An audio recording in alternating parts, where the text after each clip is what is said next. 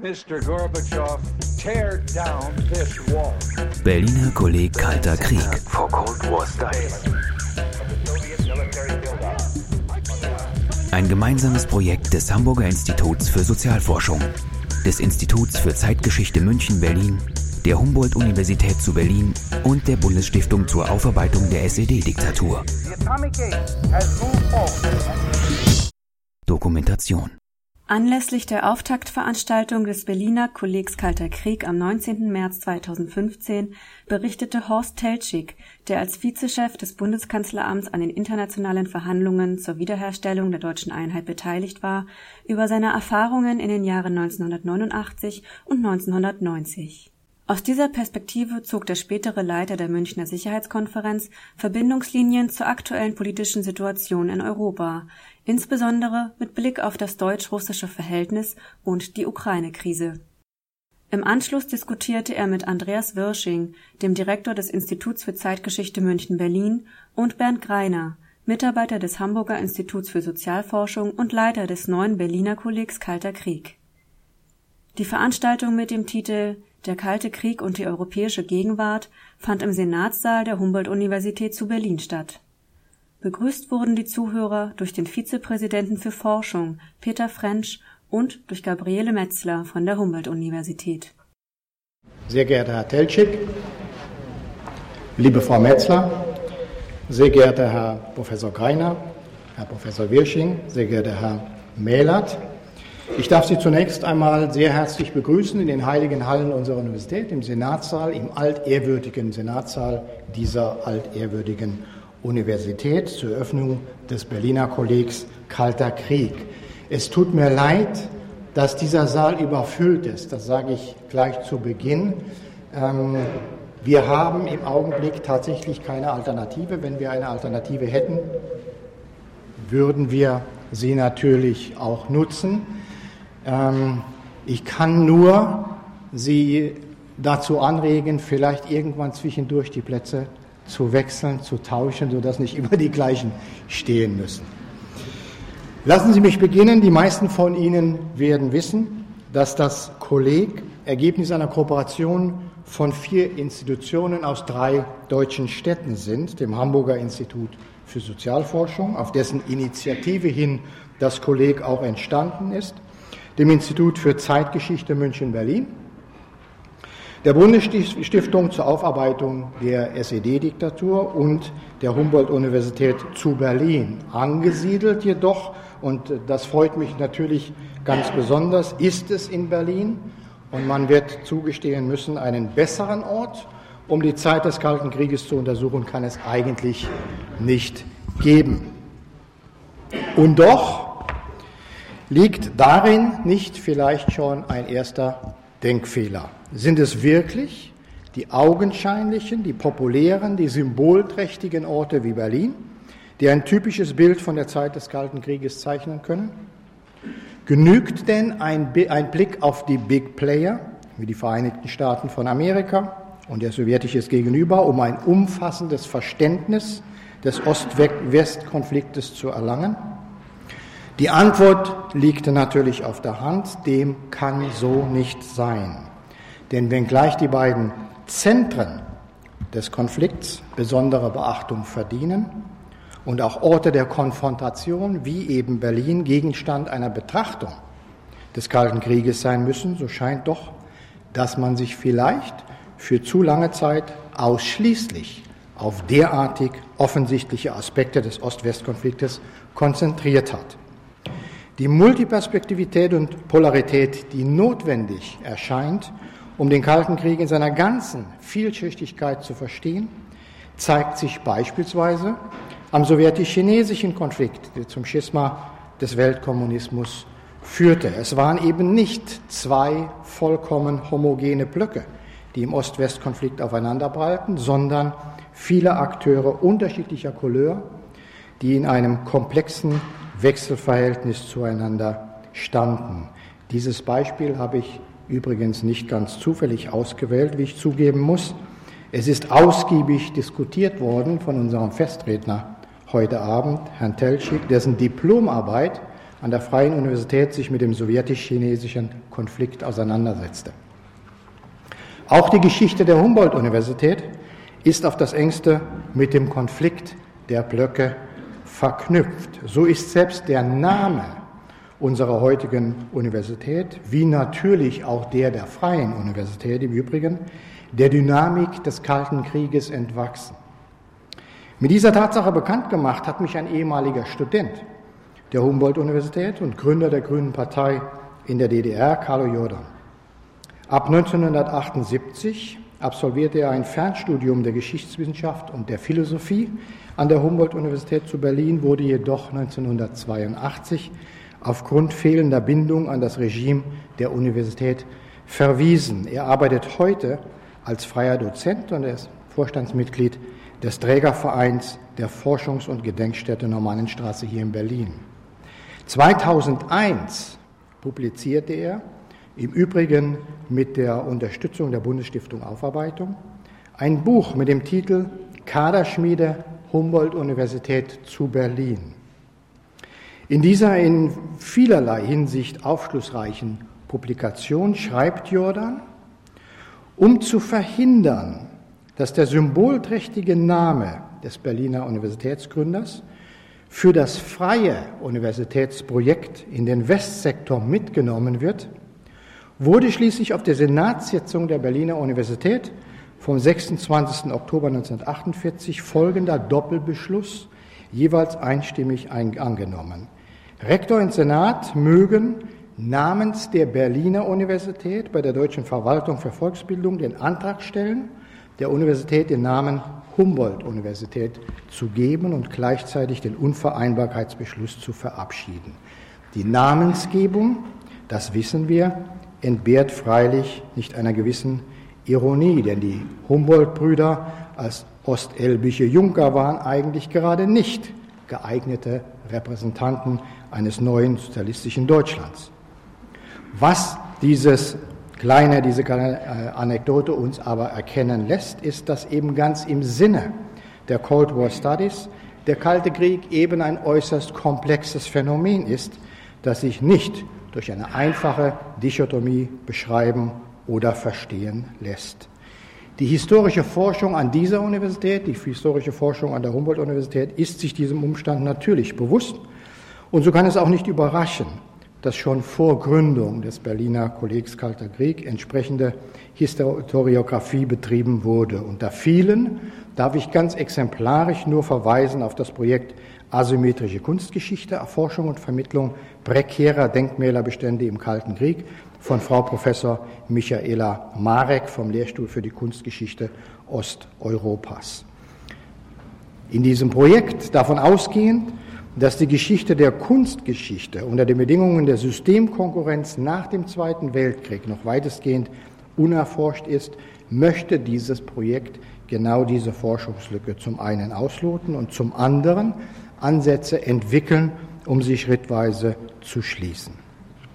In diesem Zusammenhang darf ich selbstverständlich und auch mit großem Vergnügen, wie ich dazu sagen kann, auf die Arbeiten von Frau Professor Metzler hinweisen, die sich neben vielen anderen Dingen ebenfalls mit Aspekten der Erinnerungskultur des Kalten Krieges beschäftigt hat. Im Rahmen des Erasmus-Intensivprogrammes Cold War and Society, Realms of Memory, organisierte sie zum Beispiel vor zwei Jahren die Abschlussveranstaltung an der Humboldt-Universität. Der Fokus lag vor allem auf den Hinterlassenschaften des Kalten Krieges, den sogenannten Erinnerungs- Orten sowie auf den Aufarbeitungsprozessen, die in verschiedenen europäischen Ländern in Zeiten der gesellschaftlichen Umbrüche nach 1989 stattfanden. Wie Sie an diesen beiden erwähnten Projekten im Bereich der Cold War Studies sehen können, ist das Interesse an der Geschichte des Kalten Krieges an dieser Universität, an der Humboldt-Universität, sehr ausgeprägt, eben nicht zuletzt deshalb, weil ihre eigene Geschichte in besonderer Weise mit ihr verknüpft ist. Und deswegen freue ich mich natürlich und ich freue mich sehr, dass es mit dem Berliner Kolleg Kalter Krieg von nun an einen für diese Zwecke ausgezeichneten Ort geben wird. Und nun wünsche ich Ihnen allen, wünsche uns allen viel Erfolg mit dem Kolleg, spannende Forschung, interessante Erkenntnisse. Ich bedanke mich für Ihre Aufmerksamkeit und freue mich nun sehr zunächst auf die Worte von Frau Metzler und dann auf den Vortrag von Herrn Telschik.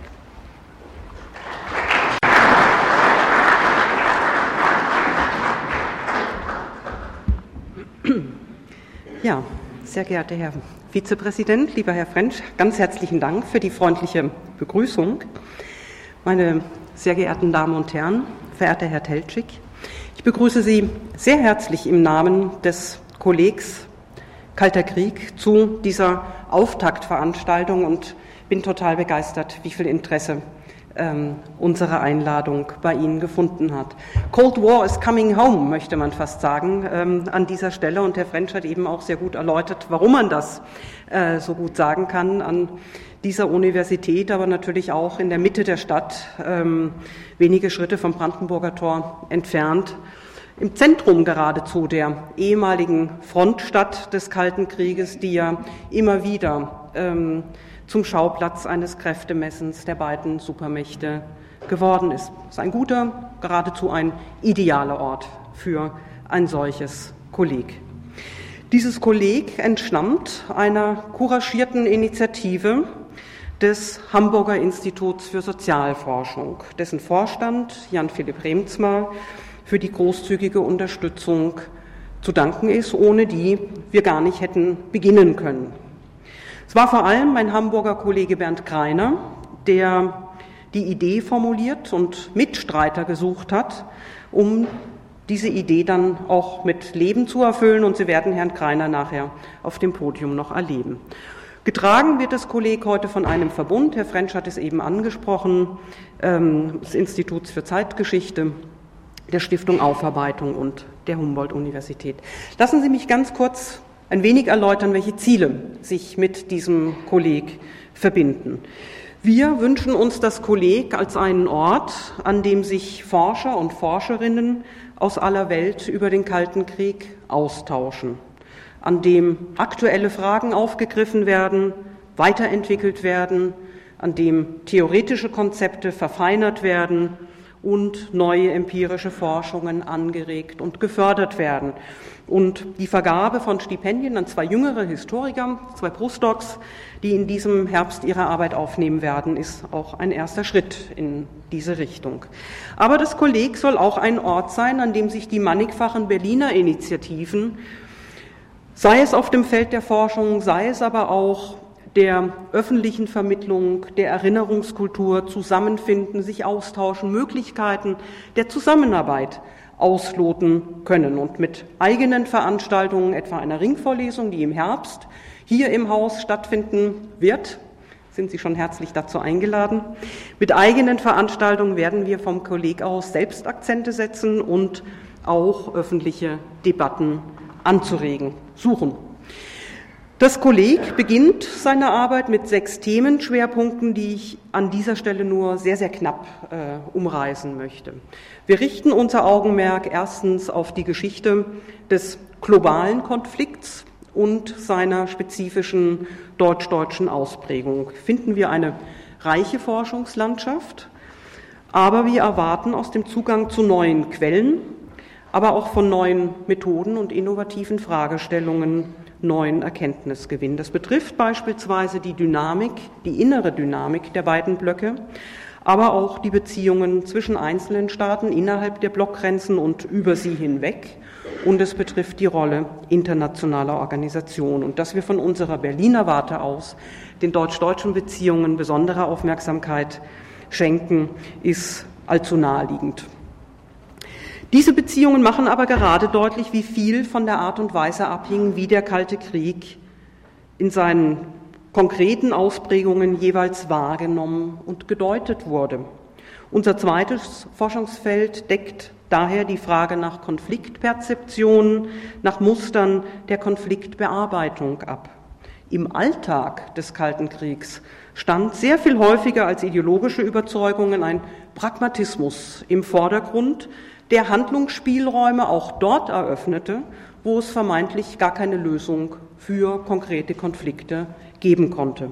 Es galt für Regierungen genauso wie für nichtstaatliche Akteure, Gewerkschaften, Kirchen, Unternehmen, ganze Palette der, der NGOs. Wenn wir daraus Erkenntnisse im Hinblick auf aktuelle Konflikte, die ja allzu oft ein Erbe des Kalten Krieges sind, gewinnen könnten, wäre das aller Mühen wert. Der Kalte Krieg war auf der einen Seite charakterisiert durch hochrationale Formen des Konfliktaustrags und auf der anderen Seite wurden doch immer wieder Emotionen und Affekte mobilisiert. Dafür interessieren wir uns in unserem dritten Forschungsfeld für die Rolle von Gefühlen im Kalten Krieg, womit wir auch an aktuelle Tendenzen der Emotionengeschichte äh, anknüpfen können. Wir gewinnen dadurch einen systematischen Zugriff auf die Konstruktion von Identität, Konstruktion von Selbstbildern, von Fremdbildern, von, von Feindbildern. Aber es wird, ähm, es wird auch deutlicher, wie Vorstellungen von Verwundbarkeit entstanden sind von Verwundbarkeit und von Sicherheit, die ebenfalls bis heute nachwirken. Auch vor diesem Hintergrund lässt sich der Kalte Krieg vielleicht als totaler Krieg deuten. Das ließe sich weiter untermauern durch den Befund, dass in den beteiligten Gesellschaften alle Ressourcen für diesen Krieg mobilisiert wurden. Ökonomische Entscheidungen wurden durch die Logik des Kalten Krieges beeinflusst, ökologische Kosten in Kauf genommen. Auch die Expansion des Bildungswesens ließ sich hier verorten. Zusammenhänge mit dem Ausbau der westlichen Sozialstaaten sind zumindest nicht von der Hand zu weisen. Der Kalte Krieg induzierte, förderte und oder beschleunigte sozialen Wandel. Und wie diese Wirkungen genau erfolgten, wollen wir in unserem vierten Schwerpunkt äh, untersuchen. Dabei können wir durchaus paradoxe Effekte beobachten. Denn während auf der einen Seite staatliche Machtansprüche, Kontrollansprüche, Disziplinierungsansprüche wuchsen, formierten sich auf der anderen Seite zivilgesellschaftliche Gegenkräfte, die auf mehr Partizipation und auf Demokratisierung drängten. À la longue veränderten sich dadurch Formen des Politischen, worüber wir im Einzelnen und insbesondere im blockübergreifenden Gesellschaftsvergleich noch viel zu wenig wissen. Von dieser umfassenden Mobilisierung waren auch die Wissenschaften betroffen und konnten davon durchaus profitieren. Der institutionelle Rahmen für Forschung wandelte sich. Das Modell der Großforschung setzte sich nun durch, gerade in den militärisch relevanten Disziplinen, wenn Sie etwa an die riesigen kernphysikalischen Forschungskomplexe denken, die in Ost und West entstanden sind. Und damit bin ich bei unserem fünften Forschungsfeld angelangt, dass neben solchen institutionellen Dimensionen auch Fragen der Disziplinenentwicklung, etwa besonders in den Sozialwissenschaften, und Fragen epistemischer Effekte äh, umfasst. Wissenschaftler nahmen obendrein öffentliche und politische Rollen ein. Mit den Defense Intellectuals etablierte sich nun vollends ein neuer Typ diskursbestimmender und politikberatender Intellektueller, deren systematische blockübergreifende Untersuchung ebenfalls noch aussteht. Was bleibt vom Kalten Krieg? In allen fünf Schwerpunkten, die ich Ihnen genannt habe, spielt diese Frage natürlich eine Rolle und im sechsten widmen wir, uns ihr ganz explizit aus der Perspektive der Erinnerungspolitik und Erinnerungskultur. Die Erinnerung an den Kalten Krieg hat ganz vielfältige Formen angenommen. Sie reicht von Museen, Ausstellungen über die Erhaltung historischer Städten bis hin zu Gedenkveranstaltungen, Publikationen von Zeitzeugen oder Historikerinnen, äh, Historikern, auch Historikerinnen bisweilen, aber auch die Vereinnahmung von Geschichte für ein politisches Argument in aktuellen Debatten zählt mit hierher, ist Teil von Erinnerungspolitik. Und gerade in Berlin stehen wir inmitten einer überaus reichen Gedenklandschaft, an deren Begleitung und Weiterentwicklung sich das Kolleg gerne beteiligen möchte. Was bleibt vom Kalten Krieg? Das ist eine Frage, die sich heute Abend in ganz besonderer Weise stellt. Und ich freue mich sehr, dass wir Horst Helschig gewinnen konnten, ähm, zu uns zum Thema der Kalte Krieg und das Europa der Gegenwart zu sprechen. Herr Teltschik hat als außen- und deutschlandpolitischer Berater Helmut Kohls seit den frühen 1970er Jahren gewirkt. Er war dann als Vizechef des Bundeskanzleramts ab 1983 an Entscheidungen ganz maßgeblich beteiligt und die spannendste Zeit Ihres Berufslebens, lieber Herr Teltschik, haben vermutlich die paar Monate zwischen dem Fall der Mauer und dem Abschluss der der 2 plus 4 Verhandlungen im September 1990 gebildet, äh, mit dem 2 plus 4 Vertrag, an dessen Aushandlung Sie ja an ganz zentraler Stelle mitgewirkt haben. Herr Teltschik ist danach in die Wirtschaft gewechselt, ist aber der Außen- und Sicherheitspolitik immer verbunden geblieben und dann auch beruflich zu ihr zurückgekehrt als Leiter der Münchner Sicherheitskonferenz ähm, von 1999 bis 2008 und auch danach hat er sich immer wieder in aktuelle Debatten über Fragen der internationalen Politik eingemischt und vor dem Hintergrund seiner reichen Erfahrung Stellung bezogen. Zuletzt kennen Sie sicher alle, haben Sie zur Kenntnis genommen, am prominentesten als Initiator des weithin beachteten Aufrufs Wiederkrieg in Europa, nicht in unserem Namen, ähm, der ja ähm, große Wellen geschlagen hat. Also ich freue mich sehr auf Ihre Ausführungen zu Ihren Erfahrungen aus dem Kalten Krieg und den Perspektiven, die wir für heute ähm, daraus gewinnen können. Mit Horst Teltschik werden dann diskutieren zwei der profiliertesten deutschen Zeithistoriker, Professor Andreas Wirsching, ähm, ähm, auf der einen Seite, er ist seit 2011 Direktor des Instituts für Zeitgeschichte und zugleich Professor für neueste Geschichte an der Universität München. Und aus seinem vielfältigen und umfangreichen Öffre, das zentrale Felder der europäischen Geschichte des 19. und 20. Jahrhunderts abdeckt, will ich nur die beiden jüngsten Bücher hervorheben. 2006 ähm, erschien unter dem Titel Der Abschied vom, äh, vom, Provisorium eine grundlegende Arbeit zur Geschichte der Bundesrepublik in den 80er Jahren und 2012 folgte dann die magistrale Studie Der Preis der Freiheit, eine weithin beachtete und auch breit rezipierte Auseinandersetzung mit der Geschichte Europas seit dem Mauerfall. Ihm zur Seite stehen bzw. sitzen wird äh, Professor Bernd Kreiner, der Spiritus Rector unseres Kollegs. Er wirkt seit, äh, seit 1989 am Hamburger Institut für Sozialforschung und hat dort den Forschungsbereich zum Kalten Krieg ganz wesentlich geprägt und vorangebracht, hat maßgebliche internationale Tagungen zu zentralen Dimensionen des Kalten Kriegs konzipiert und geleitet und die daraus entstandenen Sammelbände sind für diese Genre aus, äh, absolute Ausnahme ähm, zu Standardwerken auf ihrem Gebiet geworden. Bernd Greiner selbst ist als Autor viel beachteter Studien zur US-amerikanischen Zeitgeschichte und zur Geschichte des Kalten Kriegs mehrfach in Erscheinung getreten seine Bücher zum Vietnamkrieg, zur Kubakrise und zuletzt auch zu den Wirkungen von 9-11 zählen zu den wichtigsten Beiträgen auf diesen Feldern.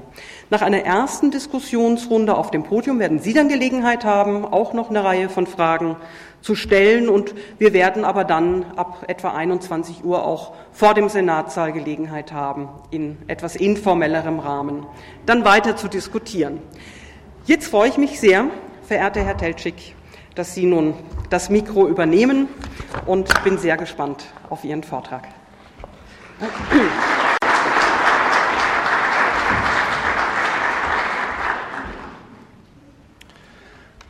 Herr Vizepräsident, äh, liebe Frau Seefeld, Seefried, äh, meine sehr verehrten Damen und Herren, lieber Herr Eppelmann, freue mich ganz besonders, dass Sie da sind.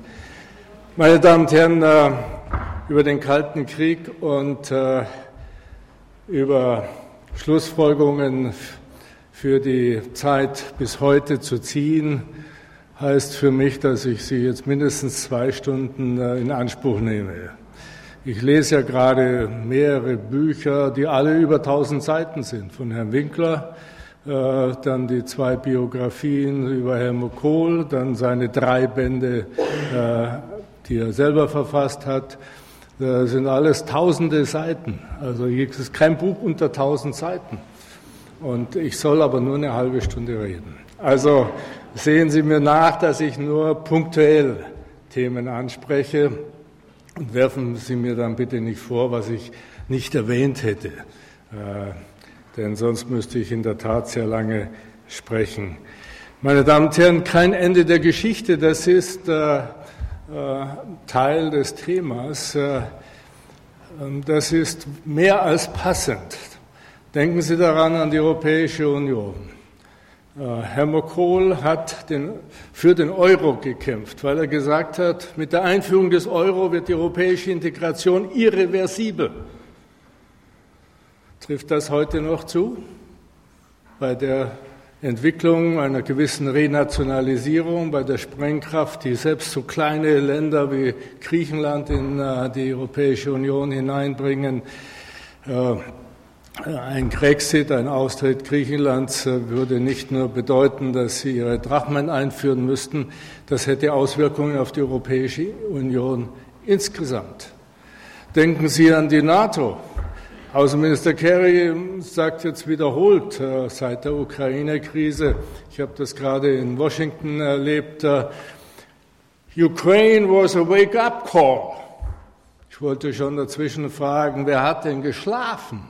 Nicht? Äh, für die Amerikaner waren die, waren die Russen nicht mehr interessant in den letzten Jahren. Sie hatten ein zentrales Interesse, das war der Folgevertrag für die Reduzierung strategischer Nuklearwaffen, START 2, das haben sie mit, der, mit den Russen erfolgreich verhandelt und abgeschlossen. Die zuständige Abteilungsleiterin im State Department sagte mir damals, Horst, that's a low-hanging fruit, we will pick it and that's it. Und diesen Satz können Sie in den Memoiren von der Hillary lesen, nicht? Low-hanging fruit, we will pick it. Aber dann hat sie Russland nicht mehr interessiert, so wie Obama sagte, es ist eine Regionalmacht. Äh, Biden, Vizepräsident ausgerechnet in Litauen, Russland ist ein schwaches Land, hat ja recht, aber sie hätte nicht sagen dürfen, nicht? schon gar nicht öffentlich. Äh, und jetzt plötzlich äh, ist Russland in ihr Bewusstsein zurückgekehrt und sie wissen eigentlich nicht so recht, wie sie darauf reagieren sollen. Und denken Sie an die große Idee von November 1990, äh, eine gesamteuropäische Friedens- und Sicherheitsordnung zu entwickeln. Ich war damals in Paris dabei, die Pariser Charta für ein neues Europa.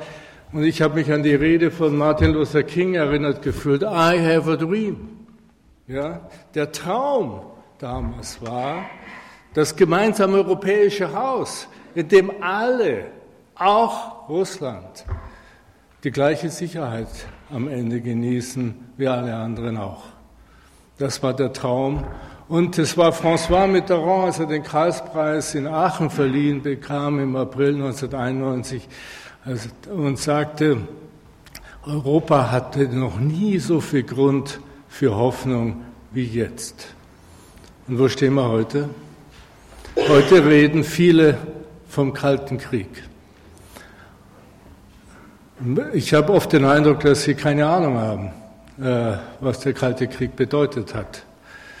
Äh, denken Sie allein hier in Berlin, die Krisen, die in Berlin äh, stattgefunden haben, als hier die Stadt abgesperrt wurde und nur über die Luft von amerikanischen und britischen Flugzeugen versorgt werden konnte.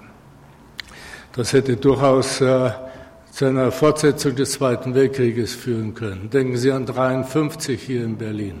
Denken Sie an 56 in, in Ungarn. Ich, äh, damals gab es kein Fernsehen. Wir saßen am Radio. Ich war 16 Jahre alt damals. Ich habe das heute noch im Ohr, diese Aufrufe der Ungarn, äh, die, die, die Aufrufe, warum hilft uns die freie Welt nicht? Und sie hat nicht geholfen. Und äh, Sie wissen, dass äh, äh dann äh, die, die, das Berlin-Ultimatum und die Kuba-Krise 1960 bis 62 folgte. Äh, ich war damals Soldat in einer Panzer, Panzerbataillon in der Nähe von Kassel. Das ist ja die Gegend, wo wir den Angriff aus dem Osten erwartet hätten im Falle eines Kriegsfalls. Und meine Damen und Herren, wir hatten im Winter 60, äh, 61, 62 Ausgangsverbot. Wir haben die Panzer voll aufgetankt und aufmunitioniert. Wir haben die Unterziehräume besichtigt, wo die Panzer sofort äh, aus der Kaserne weg müssen, wenn der, wenn der Kriegsbeginn erfolgt wäre. Das war nicht so lustig. Äh, wir waren 19-, 20-jährige Burschen, äh, die im Prinzip äh, die Mitteilung bekommen haben, Weihnachten, Neujahr, bleibt ihr in der Kaserne, weil, weil wir nicht wissen, was passieren kann. Wir standen nahe an einem Krieg. Und dann haben wir den Mauerbau erlebt, äh, und Sie wissen, die Kuba-Krise war ja hart an der Grenze eines neuen Weltkrieges. Und trotzdem, nach Ende der Kuba-Krise, war es Kennedy, der zum ersten Mal davon gesprochen hat, 63, von einer gesamteuropäischen Friedensordnung und von Zusammenarbeit mit dem Warschauer Pakt. Das äh, hat ein gewisses positives Echo in Moskau gefunden, aber dann kam es zum Wechsel von äh, Ablösung von Khrushchev und Nachfolge Brezhnev und dann kam, um das alles ganz kurz ne, zu verkürzen, ja Prag 68, äh, wo fünf Warschauer Paktstaaten den Prager Frühling praktisch blutig beendet haben. Und meine Damen und Herren, wir haben nach Prag keine Sanktionen beschlossen, sondern ein halbes Jahr später hat ein deutscher Außenminister namens Willy Brandt einen alten sowjetischen Vorschlag von Khrushchev aufgegriffen und vorgeschlagen, eine Konferenz für Sicherheit in Europa doch äh, in Angriff zu nehmen. Und daraus wurde der KSZE-Prozess, der ja dann 1975 äh, zu der Schlussakte in Helsinki geführt hat. Und da war ja schon die Hoffnung, dass jetzt wirklich friedliche Koexistenz zwischen Ost und West möglich wird mit den drei Körben Menschenrechte, Wirtschaft und äh, Sicherheit. Und meine Damen und Herren, äh, gleichzeitig im Frühjahr 1970 begannen die Verhandlungen von Egon Bahr und äh, der Bundesregierung Willy Brandt, der ja da Bundeskanzler war, mit den Ostverträgen. Moskauer Vertrag, Warschauer Vertrag, Grundlagenvertrag hier für Berlin und mit der DDR und äh, Berlin-Abkommen. Und meine Damen und Herren, im Frühjahr also im, ne, im Sommer 1970 ist äh, der Bundeskanzler Willy Brandt trotz Prag und mit dem Verantwortlichen für Prag, Brezhnev, nach Moskau gereist, hat den Moskauer Vertrag unterzeichnet, ist anschließend mit Brezhnev auf die Krim gereist und ist mit ihm dort Schiffchen gefahren. Äh, es gab keine Sanktionen. Es gab äh, nicht den Versuch, äh, jetzt auf kalten Krieg zu machen und alle Kontakte abzubrechen und keine Zusammenarbeit mehr zu pflegen, keine Wirtschaftsbeziehungen, kein Gas mehr zu beziehen, nichts. Das Gegenteil ist versucht worden. Kooperation, Entspannung. Und meine Damen und Herren, die Grundlage für Willy Brandt war, ein, war eine strategische Entscheidung, der Atlantischen Allianz, der NATO, im Dezember 1967 mit dem sogenannten Hamel-Bericht. Hamel war äh, damals belgischer Außenminister und äh, er hat äh, den berühmten Hamel-Bericht äh, äh, vorbereitet, der von der gesamten Atlantischen Allianz, also von der NATO, beschlossen wurde. Und was sagt dieser Hamel-Bericht? Der Hamel-Bericht sagt, Priorität Nummer eins des Westens im Kalten Krieg ist unsere eigene Sicherheit. Wir müssen alles tun, damit wir sicher sind. Aber auf der Grundlage dieser Sicherheit sind wir bereit zu einer Politik der Entspannung und der Zusammenarbeit mit den Warschauer Paktstaaten. Es heißt sogar wörtlich, Sicherheit und Entspannung sind die zwei Seiten der gleichen Medaille. Und an dieser Politik hat die NATO festgehalten. Und Willy Brandt hat das äh, genutzt, um trotz Prag und der Niederschlagung des Prager Frühlings äh, eine Verständigung und eine Zusammenarbeit in Gang zu setzen. Und Sie wissen, der Höhepunkt war dann 75 die Schlussakte der KSZE in Helsinki.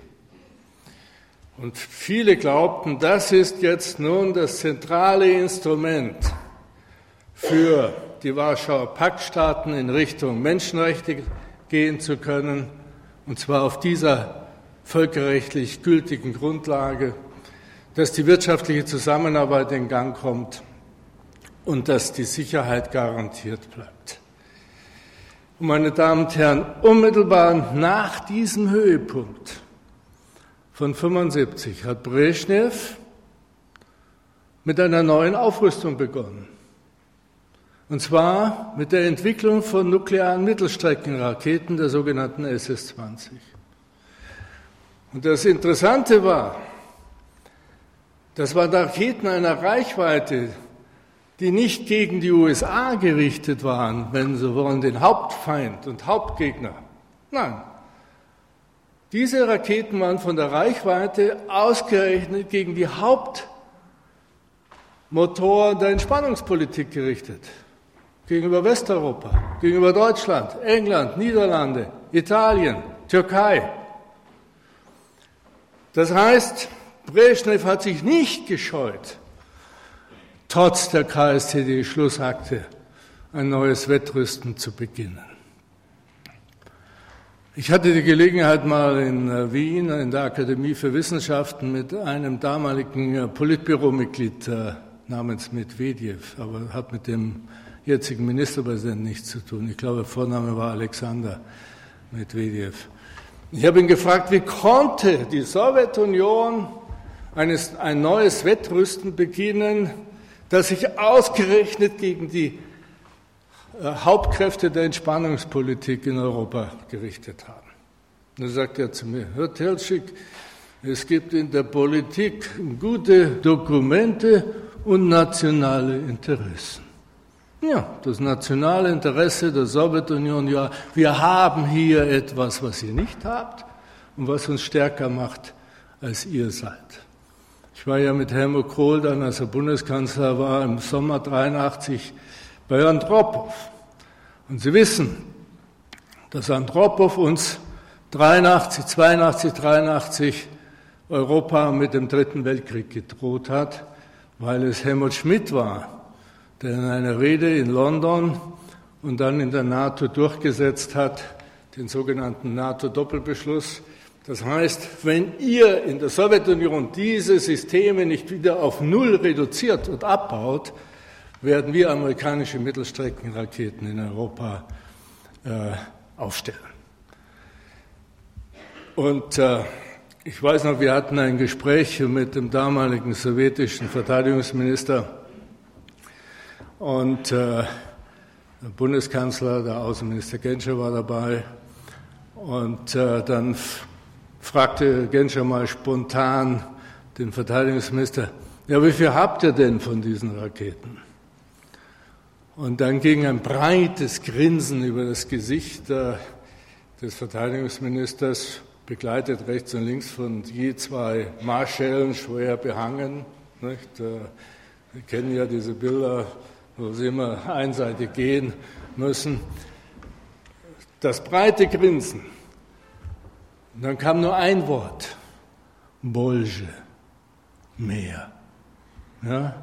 Also er hat uns keine Zahl genannt sondern er hat deutlich gemacht mit seinem Grinsen, wir haben etwas, was ihr nicht habt und was uns stärker macht als euch. Und Sie wissen, äh, dass die Entscheidung der NATO zu sagen, nein, nein, wenn diese Aufrüstung der Sowjetunion weitergeht, werden wir von der Sicherheit der USA abgekoppelt. Denn wenn Mittelstreckenraketen von der Sowjetunion in Europa eingesetzt werden, heißt das, ist das keine Garantie, dass die USA uns Europäern dann äh, helfen wird und ihrerseits Langstreckenraketen gegen die Sowjetunion einsetzen würde. Also die Gefahr war, abgekoppelt zu werden von der amerikanischen Sicherheit. Und deshalb die, An die Antwort, wir stationieren, wir sorgen selbst für unsere Sicherheit und stationieren amerikanische Raketen. Sie wissen, wir hatten 500.000 Demonstranten gegen diese Entscheidung der Bundesregierung auf den Straßen in Bonn und in ganz Deutschland. Bis in die Kirchen hinein äh, wurde gegen die Bundesregierung äh, demonstriert.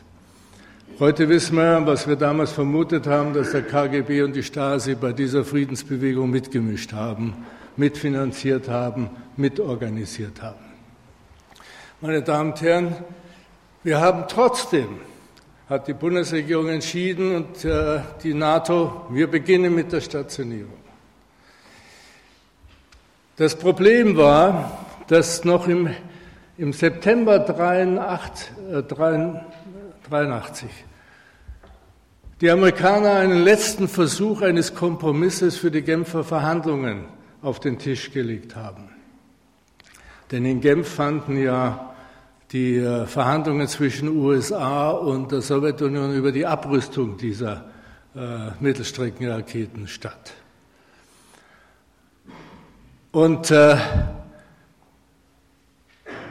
Sowjetunion hat nicht darauf reagiert. Ich habe später einen äh, persönlichen Mitarbeiter von Andropov getroffen, nach 90, und habe ihn gefragt, warum hat Andropov auf diesen Kompromissvorschlag der Amerikaner nicht mehr reagiert. Dann sagte Herr Teltschik, Andropov war so krank im Herbst 83, dass er nicht mehr wollte, ein so schwieriges Thema im Politbüro zu diskutieren. Das heißt, meine Damen und Herren, wir hatten auch das Problem in diesen Jahren, Brezhnev in der Schlussphase todkrank. Ich habe ein Gespräch von Helmut Kohl mit Brezhnev in Bonn erlebt. Brezhnev konnte Fragen von Helmut Kohl nur beantworten, wenn Gromika ihm auf dem Zettel die Antwort zuschub. Ich habe Andropov erlebt im Gespräch 83 in Moskau. Er stand, als wir sein äh, Arbeitszimmer betraten, neben seinem Stuhl. Er konnte nämlich nicht mehr gehen. Er stand neben dem Stuhl, damit er sich gleich setzen konnte. Wir mussten um den Tisch herumgehen, ihm die Hand schütteln und wieder zurückgehen. Und er setzte sich.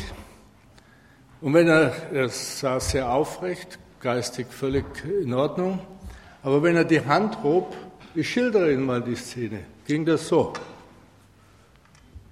Und mein Gegenüber mit dem herrlichen Namen Alexandrov Androp, äh, Agentov, äh, über 70 Jahre, kurzsichtig, mit den Gläsern, äh, Brillengläsern fast auf dem Papier, auf dem er die Notizen machte. Und wenn er die Hand hob, ging das auch so. Was ich damit deutlich mache, das ist, ist makaber, ich weiß. Aber da sitzt Ihnen die Weltmacht Sowjetunion gegenüber und redet vom Dritten Weltkrieg und Sie haben zwei alte Männer gegenüber, von denen Sie nicht mehr wissen, was sie überhaupt noch in der Lage sind zu tun.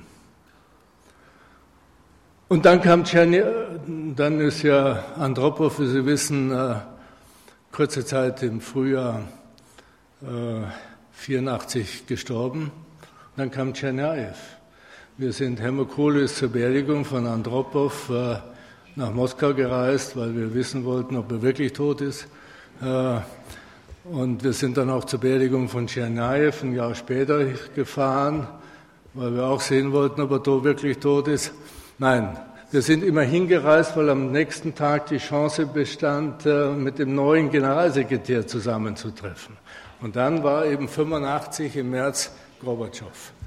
Plötzlich gesunder, junger Generalsekretär, der auch nicht mühsam ein, beim Gespräch erstmal einen langen Bericht des Politbüros vorlas, was übrigens Modrow noch in Dresden gemacht hat. Nicht? Modrow begann das Gespräch im äh, Dezember 1989 in Dresden nicht damit zu erklären, wie er die, Wirtschaft, wie er die DDR reformieren wolle, wirtschaftlich, politisch.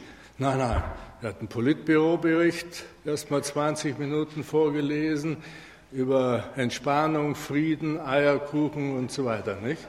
Und äh, ich habe hinterher zum Bundeskanzler gesagt, der kann es nicht, weil er nicht begriffen hat, wie die Lage in der DDR war. Ja. Gorbatschow hat völlig frei gesprochen. Nur, meine Damen und Herren, als die Genfer Verhandlungen 83 gescheitert sind, gab es von diesem Augenblick keine Kontakte, Gespräche, Beziehungen mehr zwischen den beiden Weltmächten USA und Sowjetunion. Oder wie wir sie genannt haben, zwischen den beiden Elefanten.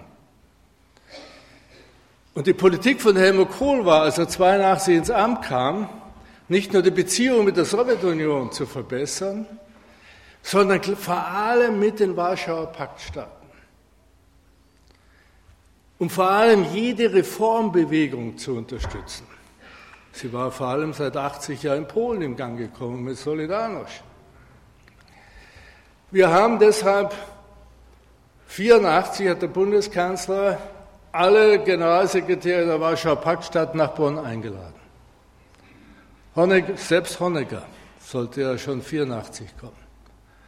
Sie haben alle abgesagt auf, dem, auf Druck der Sowjetunion hin.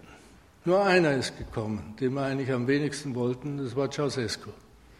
Nicht? Äh, der hat sich getraut. Die anderen, äh, Schiffkow kam nicht, Honecker kam. Sie haben alle zugesagte Besuche nach Bonn abgesagt.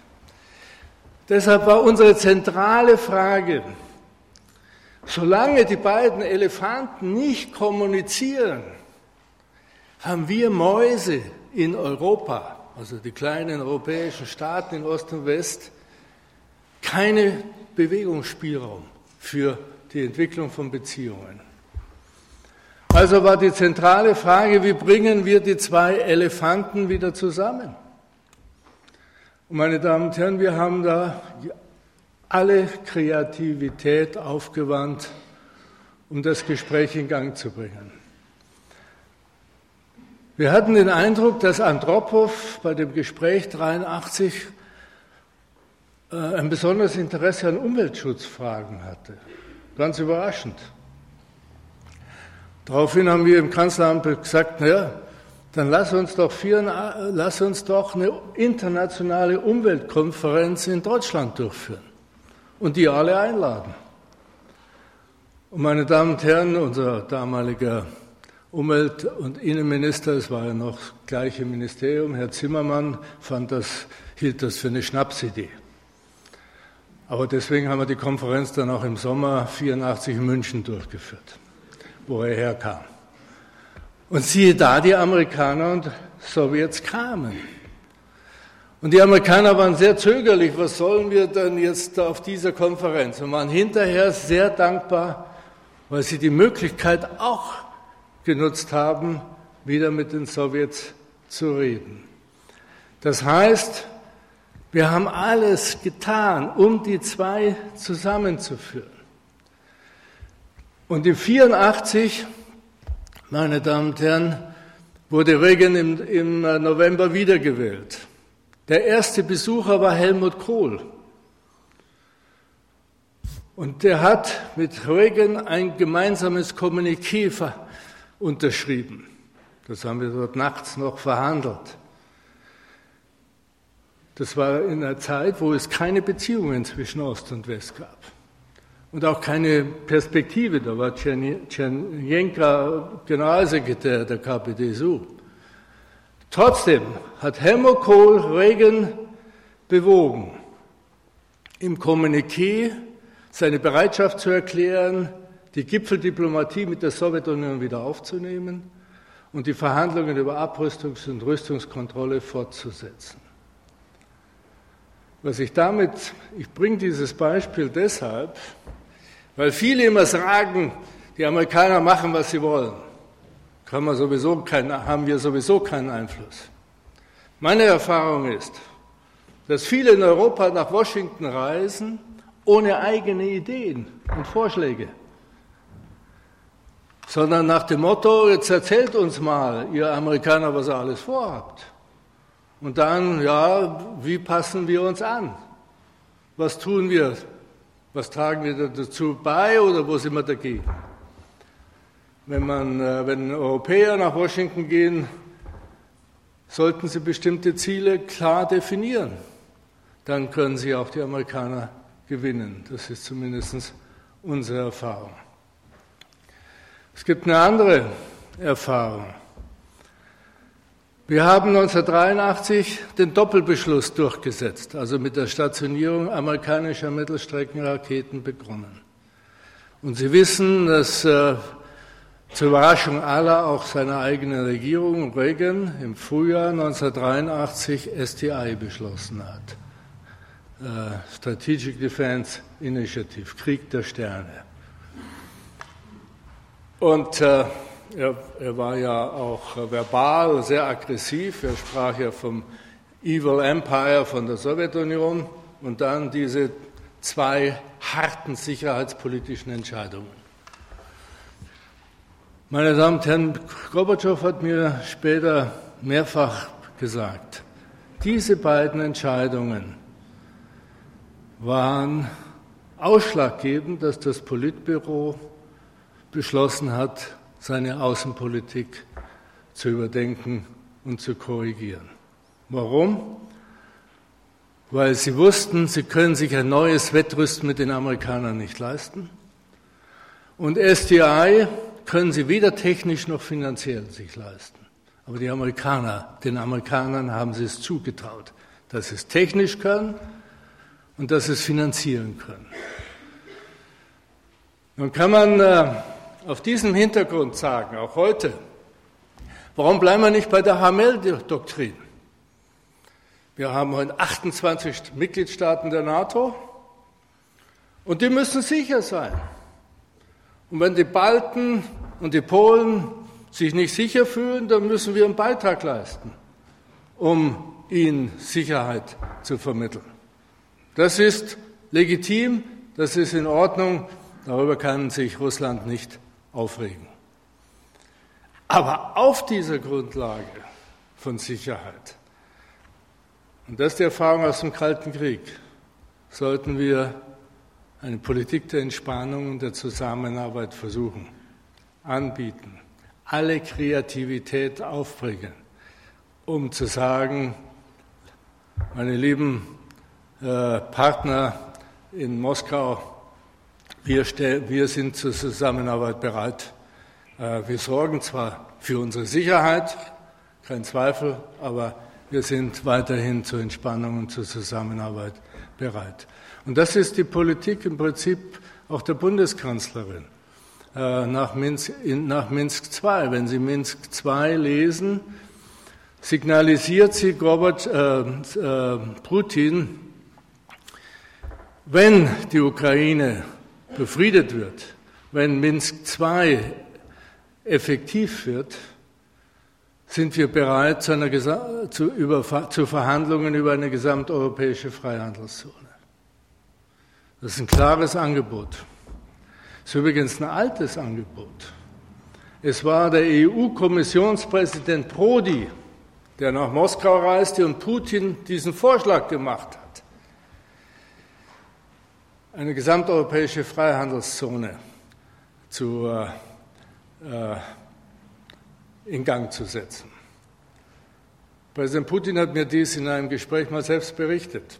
Als ich ihn fragte, warum ist da nichts in Gang gekommen, warum, warum läuft da nichts, zuckte er mit den Achseln. Ich habe ihm noch gesagt, Sie haben doch einen guten Freund in Berlin.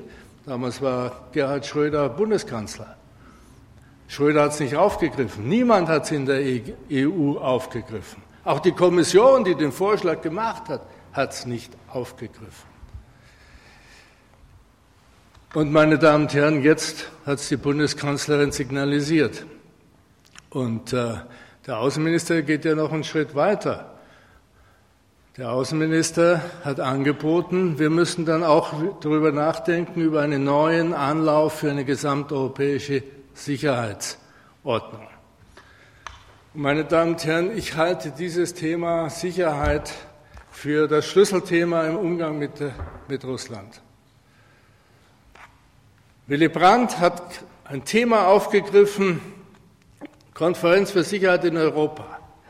und hat eine positive Resonanz mit begrenzter Wirkung. Als wir 1990 die Verhandlungen mit der Sowjetunion, geführt haben über die deutsche Einheit, haben wir Tag für Tag zusammengesessen und darüber nachgedacht, was können wir Gorbatschow anbieten nach der Eröffnung der Mauer, um das Ziel der deutschen Einheit und der Mitgliedschaft des geeinten Deutschlands in der NATO zu akzeptieren. Und uns war eines klar, das Thema Sicherheit ist das Schlüsselthema für die Russen. Die Russen haben von der Geschichte her ein bis zur Stunde ein übersteigertes Sicherheitsbedürfnis, aus, meinem, aus meiner Sicht maßlos übersteigert. Nur, in der Politik zählt die Perzeption mehr als die Realität. Und deshalb müssen wir diesem Sicherheitsbedürfnis, ob ob wir wirklich davon überzeugt sind oder nicht, ernst nehmen. Und meine Damen und Herren, wir haben deshalb, der Bundeskanzler hat im April 1990, deshalb Gorbatschow einen Vorschlag gemacht. Er hat gesagt, ich biete einen Vertrag an zwischen dem geeinten Deutschland und der Sowjetunion, über die zukünftige Zusammenarbeit. Und das schließt Sicherheitsangebote an die Sowjetunion ein. Vom Botschafter Kwiesinski über Shevardnadze, der dann im Mai nach Bonn kam, bis dann zu Gorbatschow. Sie haben gesagt, das war, ist genau das, was wir brauchen.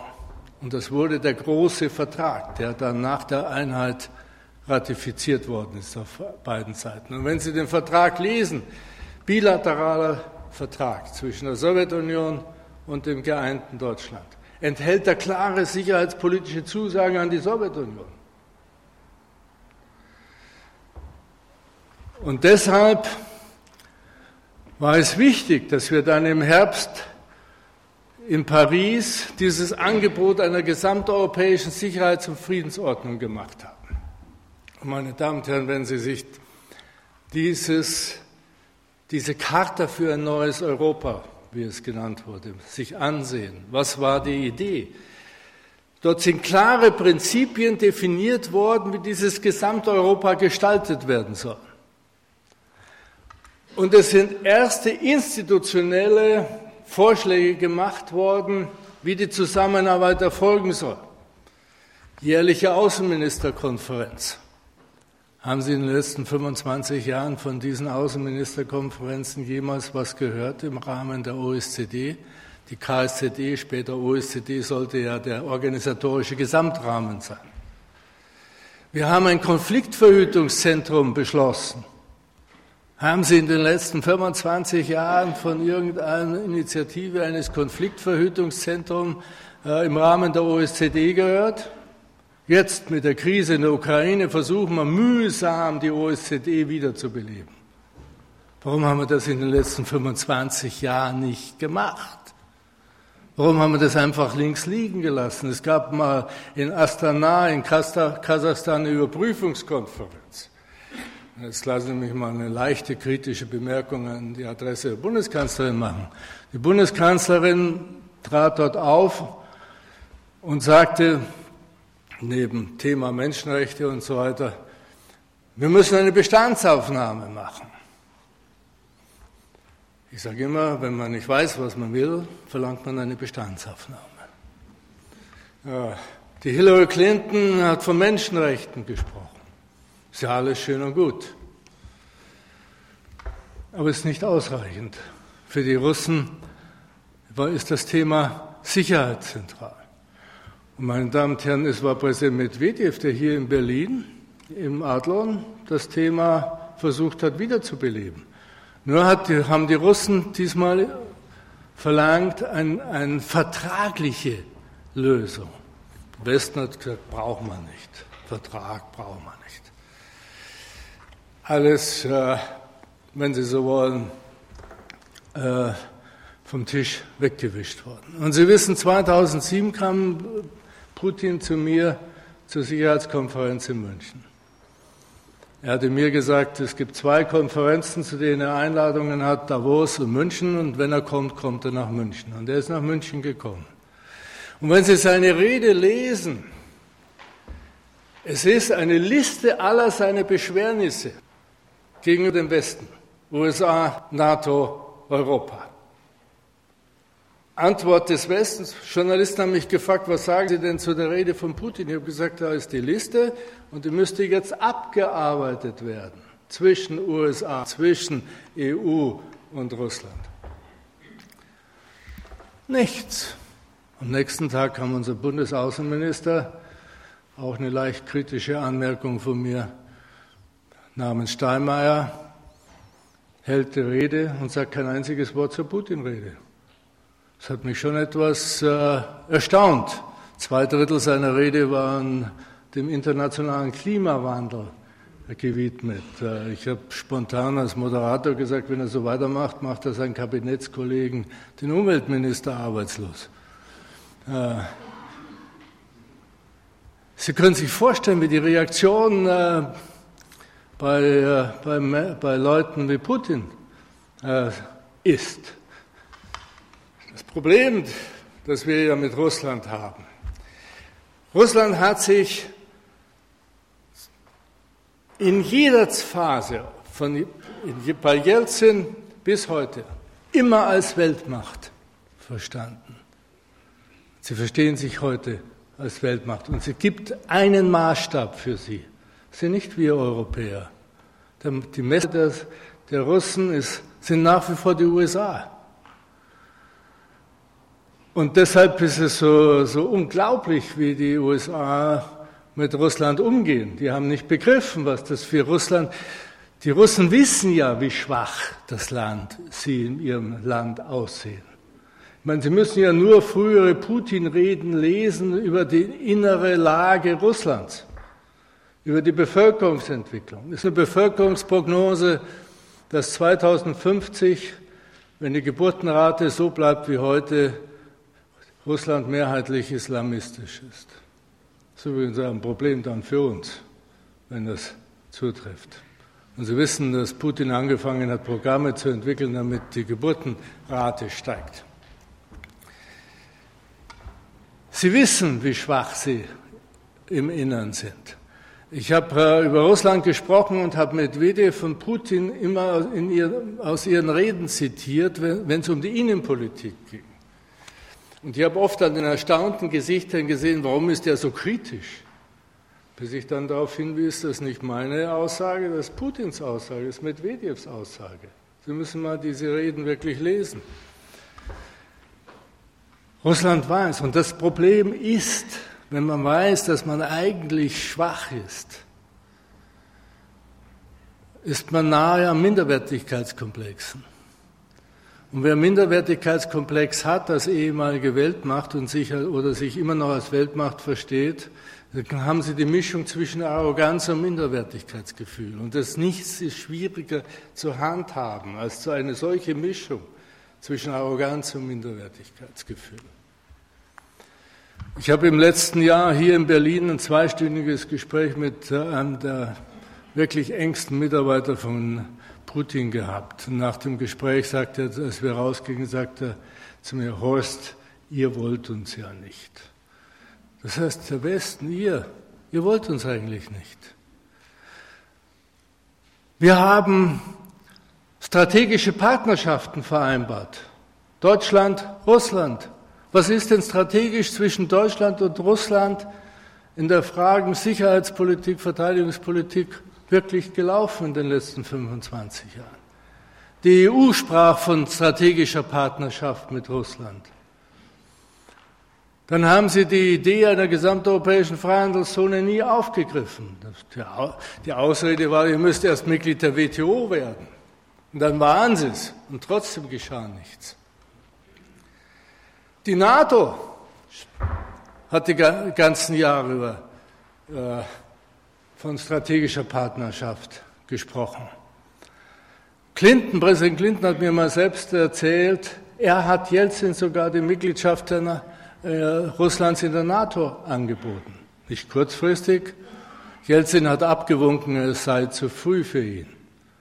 Es gibt übrigens ein Interview in einer deutschen Tageszeitung vom polnischen Aus, äh, Außenminister Sikorski, wo er auch von der Möglichkeit gesprochen hatte, dass Russland eines Tages Mitglied der NATO sein könnte. Und Sie wissen ja, wir haben ja Schritte in diese Richtung äh, unternommen. Wir haben den NATO-Russland-Rat gegründet. Nur, NATO-Russland-Rat, als die Georgien-Konflikt ausbrach, der Krieg ausbrach, ist der NATO-Russland-Rat nicht einberufen worden. Als die Ukraine ausbrach, der Konflikt ausbrach, ist der NATO-Russland-Rat nicht einberufen worden. Ich kann Ihnen nicht die Antwort geben, warum das nicht erfolgt ist. Das heißt, es gab vielerlei Versuche, Russland einzubinden. Und das war eigentlich das Ziel von Helmut Kohl. Sie wissen, dass er sehr eng mit Jelzin war. Und das, das hat immerhin dazu geführt, dass der, der Balkankrieg ausbrach. Bundeskanzler Schröder ihn, ihn ansprechen konnte und auffordern konnte, doch mit Jelzin darüber zu sprechen, dass sich, dies, äh, dass sich Russland auf dem Balkan äh, konstruktiver verhält, was Helmut Kohl auch gelungen ist. Ein Stück wenigstens. Ich weiß nicht, warum die Bundeskanzlerin den Gerhard Schröder nicht mobilisiert hat, äh, vertraulich nach Moskau zu reisen, um mit äh, Putin zu sprechen. Ich hätte das gemacht. Natürlich vertraulich, nicht öffentlich. Denn eine Erfahrung, die ich mit Russen auch immer gemacht habe, Russen lieben konspiratives Gespräch. Sie können wenn Sie mit einem Russen sagen, es ist nur zwischen Ihnen und mir, dann hatte ich immer das Gefühl, Sie rücken physisch näher. Ja? Weil jetzt wird es ja spannend. Ja? Herr Eppelmann, Sie, Sie nicken, haben vermutlich vergleichbare Erfahrungen. Das war meine Erfahrung. Ich habe ja von Egon Bahr diesen Sonderkontakt da nach Moskau übertragen bekommen und habe dann äh, in Moskau Gespräche geführt und immer gemerkt, wenn ich gesagt habe, nur wir zwei. Äh, ja, meine Damen und Herren, ich äh, muss jetzt auf die Uhr schauen. Äh, was ich äh, abschließend sagen möchte, ist, äh, wir sind in einer außerordentlich schwierigen Lage. Aber ich glaube, es gibt keine Alternative zu dem Weg, den die Bundeskanzlerin und der Außenminister im Augenblick gehen, dafür zu sorgen, dass äh, Minsk II durchgesetzt wird, auch von der ukrainischen Seite. Äh, wir haben mit äh, viele, viele jubeln ja Maidan-Anhänger hoch. Das war nur eine kleine Schar.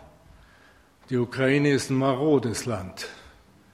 Und äh, die Ukraine muss jetzt selbst mal die Hausaufgaben machen. Äh, wirtschaftlich, administrativ, politisch die Reformen durchführen.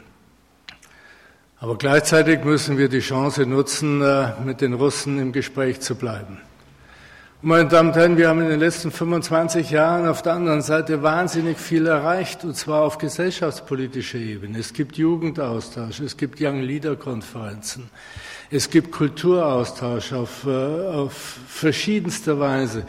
Die drei wichtigsten Kulturinstitute in München, äh, die, die Oper, das Bayerische Ballett, äh, die Münchner Philharmoniker werden jetzt von Russen geleitet.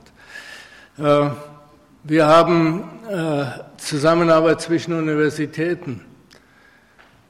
Meine größte Sorge ist, dass wir das äh, verkümmern lassen oder sogar töten. Wenn wir in Russland was ändern wollen, dann nur durch Zusammenarbeit, nicht durch die moralischen Zeigefinger. Ich zitiere immer Pushkin, der mal an seinen Freund Fürst Wjasemski 1820 in der Zeit mal geschrieben hat, äh, du weißt, ich verachte mein Vaterland von Kopf bis Fuß, aber ich ärgere mich, wenn Ausländer meine äh, Meinung teilen. Äh, und deshalb ist es nicht unsere Aufgabe, mit dem Zeigefinger durch, durch die Landschaft zu gehen, sondern durch Zusammenarbeit deutlich zu machen, äh, was äh, besser gemacht werden kann.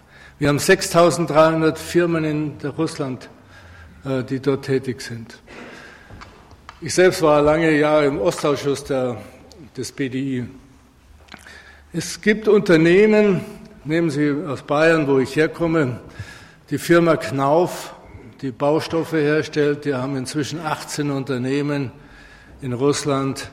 Der ist wiederholt vor Gericht gegangen und hat mir gesagt, er hat Recht bekommen. Also es gibt oder gab Ansätze in die richtige Richtung. In Omsk gibt es ein Gymnasium, das von einem Jesuiten, deutschen Jesuiten geleitet wird. Das sind alles, wenn Sie so wollen, Domino, kleinste Dominosteine.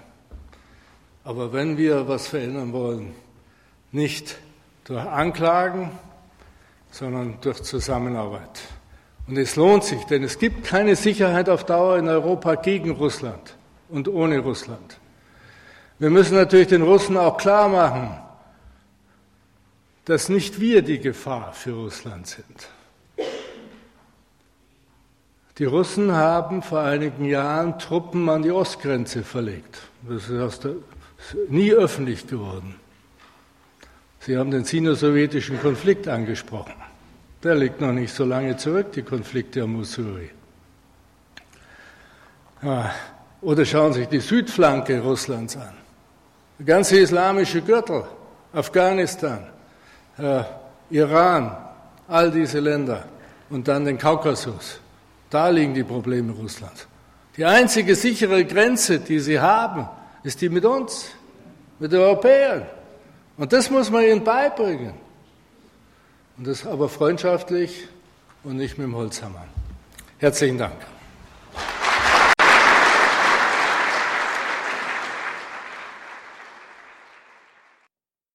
Ja, Herr Telchel, schönen Dank. Kommt das an mit dem Mikro? Ist es laut genug? Ja.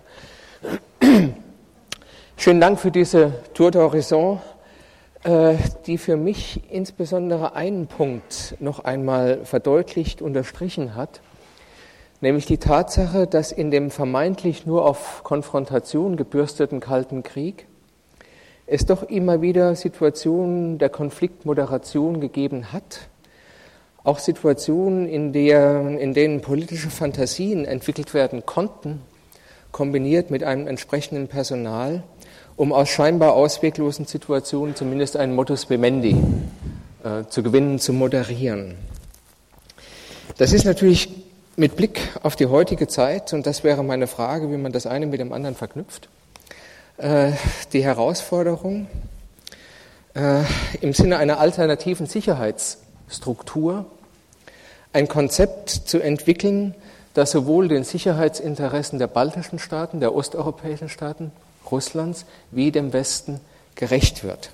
Wenn ich das recht sehe, ist in der Diskussion just über dieses Problem weit und breit nichts Rechtes zu sehen, äh, respektive wir beobachten eine Diskussion, die eher affektgesteuert ist und äh, von der Mobilisierung von Vorbehalten lebt, die eigentlich ihren historischen Ort im Kalten Krieg haben.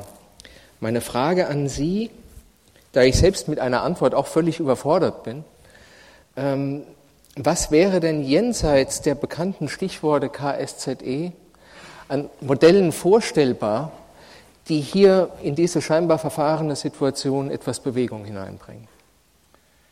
Es gibt ja Ebenen, wo durchaus konstruktive Zusammenarbeit erfolgt. Denken Sie an die, an die 5 plus 1 Gespräche mit dem Iran über die Begrenzung der Entwicklung äh, nuklearer Potenzials in Iran. Da sind die Russen ja dabei. Und die Russen hatten ja vor einigen Jahren, ich weiß nicht mehr, lang, wann das war, den Vorschlag gemacht, äh, dass die Aufbereitung in Russland erfolgen sollte und damit die Kontrolle äh, über das nukleare Material in Russland gelegen hätte. Da hätte man natürlich auch eine internationale Kontrolle vereinbaren müssen.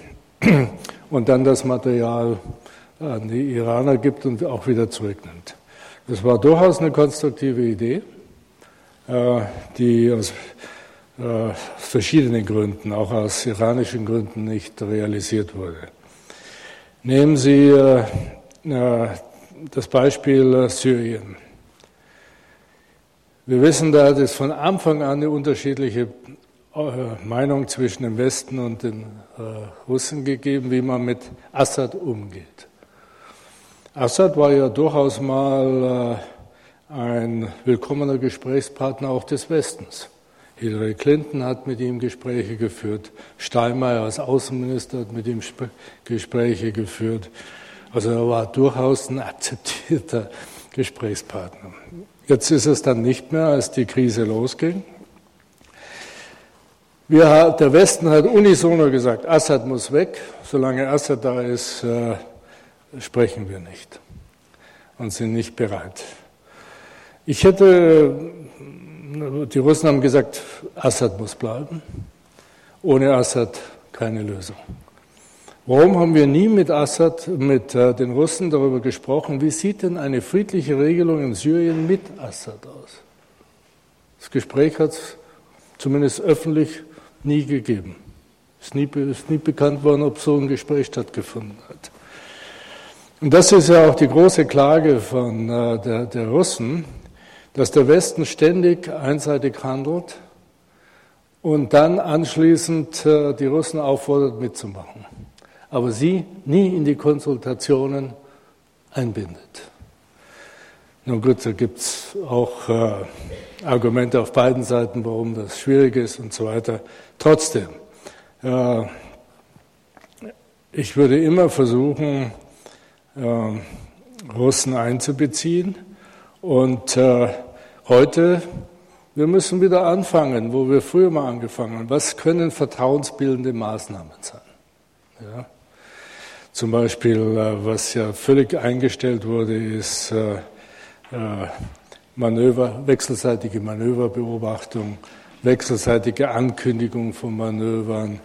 Äh, die ganze Frage Abrüstung, Rüstungskontrolle ist ja völlig zum Erliegen gekommen. Nicht? Also äh, die, Russen haben jetzt endgültig den äh, Vertrag über konventionelle, über die Reduzierung konventioneller Systeme aufgekündigt. Sie hatten den Vertrag ratifiziert, der Westen nie. Äh, Frage, wo gibt es Ansatzpunkte für Abrüstungsverhandlungen, Rüstungskontrollverhandlungen? Ich würde, wenn ich im Kanzleramt sitzen würde, meine Mannschaft zusammennehmen und die Kollegen vom Auswärtigen Amt und Verteidigungsministerium, hier haben wir ja auch einen ehemaligen General sitzen, und dann äh, einfach immer laut denken, so, was können wir machen?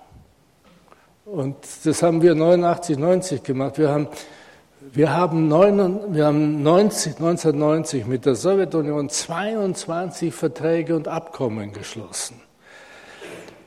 Mit zwei Zielen. Das eine Ziel war, Gorbatschow zu gewinnen, dass er das alles akzeptiert, also die Einheit plus NATO-Mitgliedschaft plus plus. Aber zweitens, um auch schon damals die Sowjetunion einzubinden. Ja, denn die Frage für uns war, wenn es keine Sicherheit ohne, ohne Russland geben kann in Europa, was wollen wir? Ist ein ungebundenes, freischwebendes Russland, wie wir es im Augenblick erleben, ist das für uns äh, besser als ein eingebundenes? Non-aligned or aligned Russia? What's better? Und wir waren immer der Auffassung, ein aligned Russia, ein eingebundenes Russland. Das eingebunden klingt ein bisschen schwierig. Für, für Russen heißt das, also, wir haben dann keinen Bewegungsspielraum mehr. Das, so ist es nicht gemeint. Nicht? Aber ich, ich habe kein besseres deutsches Wort für, für aligned uh, Russia. Uh, aber das war unsere Zielsetzung. Und ich glaube, wir erleben jetzt, uh, dass ein freischwebendes Russland ein zunehmendes Gefahrenpotenzial ist. Ich würde gerne äh, zwei, drei Bemerkungen zu Ihrem hochinteressanten Vortrag, für den ich Ihnen auch sehr danken möchte, machen. Zunächst mal äh, ist es ja eine Zustandsbeschreibung äh, unter dem Stichwort auch die Geschichte geht weiter. Also der Anti-Fukuyama ist sehr deutlich zu hören, schon im Titel, und das ist nun in der Tat etwas, was wir äh, definitiv nun erlebt haben. In der Geschichte gibt es Kräfte, die wiederum Gegenkräfte äh, provozieren, und äh, da waren wir wahrscheinlich doch sehr viele 1989, 90 vielleicht auch zu optimistisch, was die äh, nähere Zukunft betrifft. Jetzt haben Sie ein äh, wenn ich das richtig interpretiere, schon so einen Bogen geschlagen, der so ein Narrativ zieht von einer Geschichte der verpassten Gelegenheiten. Äh, und das ist ja, wird ja in der Presse und in der Öffentlichkeit ja doch auch sehr intensiv diskutiert. Äh, von der, den, und wenn man zum Beispiel sich die Akten von 1989, 90 im Kontext des 2 plus 4 äh, Verhandlungsprozesses anguckt, dann ist das eben auch sehr deutlich, dass gerade die deutsche Diplomatie sehr intensiv genau darauf geachtet hat, was Sie uns gerade ähm, vorgestellt haben. Wir müssen die Sowjetunion, die es damals noch war, einbinden in eine künftige europäische Sicherheitsstruktur. Das wird immer wieder auch mit dem äh, Unterton der Sorge formuliert. Wenn man jetzt das aber mal sozusagen transponiert in unsere heutige Situation, dann würde ich sagen, muss man, glaube ich, zwei Aspekte doch noch dazu sagen. Äh, das eine ist nun in der Tat der, dass es die Sowjetunion dann sehr schnell nicht mehr gegeben hat, sondern es gab Sezessionen. Es gab Sezessionen und die sowjetischen Nachfolgestaaten und mit ihnen gab es das Problem der Nationsbildung. Sowohl im Kaukasus wie auch in der Ukraine wie auch anderswo. Und äh, ich will nur ganz kurz sagen, in einer Podiumsdiskussion in Kiew, an der ich teilgenommen habe, saß neben mir ein äh, junger Ukrainer, Jahrgang 1987, der dann sagte, als es um Russland ging, Russland ist der Feind, das ist gar keine Frage. Und wenn es sein muss, müssen wir wieder uns mobilisieren und für die Freiheit sterben. Ich muss sagen, da fühle ich mich an das 19. Jahrhundert erinnert, so Pariser Barrikaden 1848 oder so. Und ich glaube eben auch, das ist Teil unseres Themas, das ist eben eine andere Dynamik, als wir sie aus dem Kalten Krieg kennen. Das ist eine neue Ungleichzeitigkeit in Europa. Äh, zwischen Westen, Mittel- und Osteuropa und Osteuropa, wo wir mit einem neuen, alten neuen Problem konfrontiert sind, äh, dieser Nationsbildungsprozesse. Und zwar von Nationen, die eben nicht wie die Ukraine, äh, wie das in der Ukraine der Fall ist, auf eine sehr lange staatliche Konsolidierungstradition, auch eine demokratische Konsolidierungstradition zurückblicken können. Und dadurch ergibt sich, glaube ich, eine doch ziemlich neue Situation, die man anfangs 1990er Jahre auch befürchtet hat, dann allerdings im, im Rahmen der europäischen, äh, der Erweiterung der Europäischen Union äh, ganz gut meinte, in den Griff gekriegt zu haben und die jetzt uns plötzlich in den Nachfolgestaaten der Sowjetunion doch massiv einholt. Und da frage ich mich dann schon, ob man da mit den, mit den äh, Instrumenten, die um 1990 äh, sozusagen am Horizont standen, wirklich sehr weit kommen konnte. Also was tun wir da? Das ist der eine Faktor, eben dieser, dieser neue Faktor, alte neue Faktor Nation. Der andere Faktor ist, betrifft die USA und die das Auseinanderwickeln entwickeln zwischen dem Europa, was nun auf einmal auch, ich sage es jetzt mal etwas unwissenschaftlich, mit fast Dämonen der Vergangenheit wieder zu tun hat. Jugoslawien war ja der erste Fall einerseits und einer USA, Sie haben das ja auch angedeutet, die ganz andere Interessen hat, für die Russland lange Zeit auch gar keine wirkliche Rolle gespielt hat und ähm, wo es jetzt erst in letzter Zeit wieder zum Thema wird, allerdings nun massiv unter dem Eindruck der, der Krise, die wir haben. Und äh, da stellt sich nun für mich äh, schon das Problem äh, der Sicherheit. Und da würde ich gerne nochmal nachfragen. Äh, die Sicherheit, Sie haben das ja sehr eindrücklich gesagt, das leuchtet, glaube ich, auch völlig ein. Die Sicherheit ist notwendig, äh, auch gerade für die, für die osteuropäischen und ostmitteleuropäischen NATO-Mitglieder. Es ist notwendig, sich sicher zu fühlen, damit wir kooperieren können, damit wir über Freihandelszonen sprechen können, damit wir kollektive Sicherheitsstrukturen äh, entwickeln können und so fort. Ähm, die europäische Sicherheit war nach 1945 im Westen immer abhängig von den USA. Sie haben ja sehr schön von den beiden Elefanten und den europäischen Mäusen gesprochen. Äh, ich habe so ein bisschen gegenwärtig also mich persönlich macht das auch besorgt, muss ich wirklich sagen. Sehr viel mehr, als wenn ich als Zeitzeuge in Anführungszeichen reden würde, als Anfang der 80er Jahre, als es um die Nachrüstung ging. Man ist schon etwas besorgt, dass die Europäer plötzlich drohen, Klammer auf wieder, Klammer zu, mit ihren eigenen fast selbstzerstörerischen Kräften alleine gelassen zu werden. Sprich, wäre es nicht im Interesse der Europäer, etwa die NATO-Struktur, was ja teilweise auch passiert, aber mit den Amerikanern und natürlich, soweit es geht, dann auch mit den Russen, aber zunächst mal auch die NATO-Struktur wirklich wieder auf Vordermann zu bringen, gewissermaßen, um neue Sicherheit zu gewinnen, um dann erneut ähm, äh, zu versuchen, auch deeskalierend äh, im Sinne der Entspannung auch zu wirken. Also dieses Thema Sicherheit ist mir persönlich im Augenblick ziemlich, ich sag mal, unsicher und fast volatil, weil wir ja gar nicht mehr genau wissen, was sind denn die Strukturen der Sicherheit. KSZE, also funktioniert nicht. Die europäische gemeinsame Außen- und Sicherheitspolitik äh, da brauchen wir, glaube ich, nicht lange zu reden, ist noch lange nicht an die Stelle einer äh, wirklich funktionierenden westlichen Sicherheitsstruktur äh, getreten und so fort. Und was die Amerikaner machen, ähm, hat sich doch von den Europäern eine ganze Strecke weit entfernt.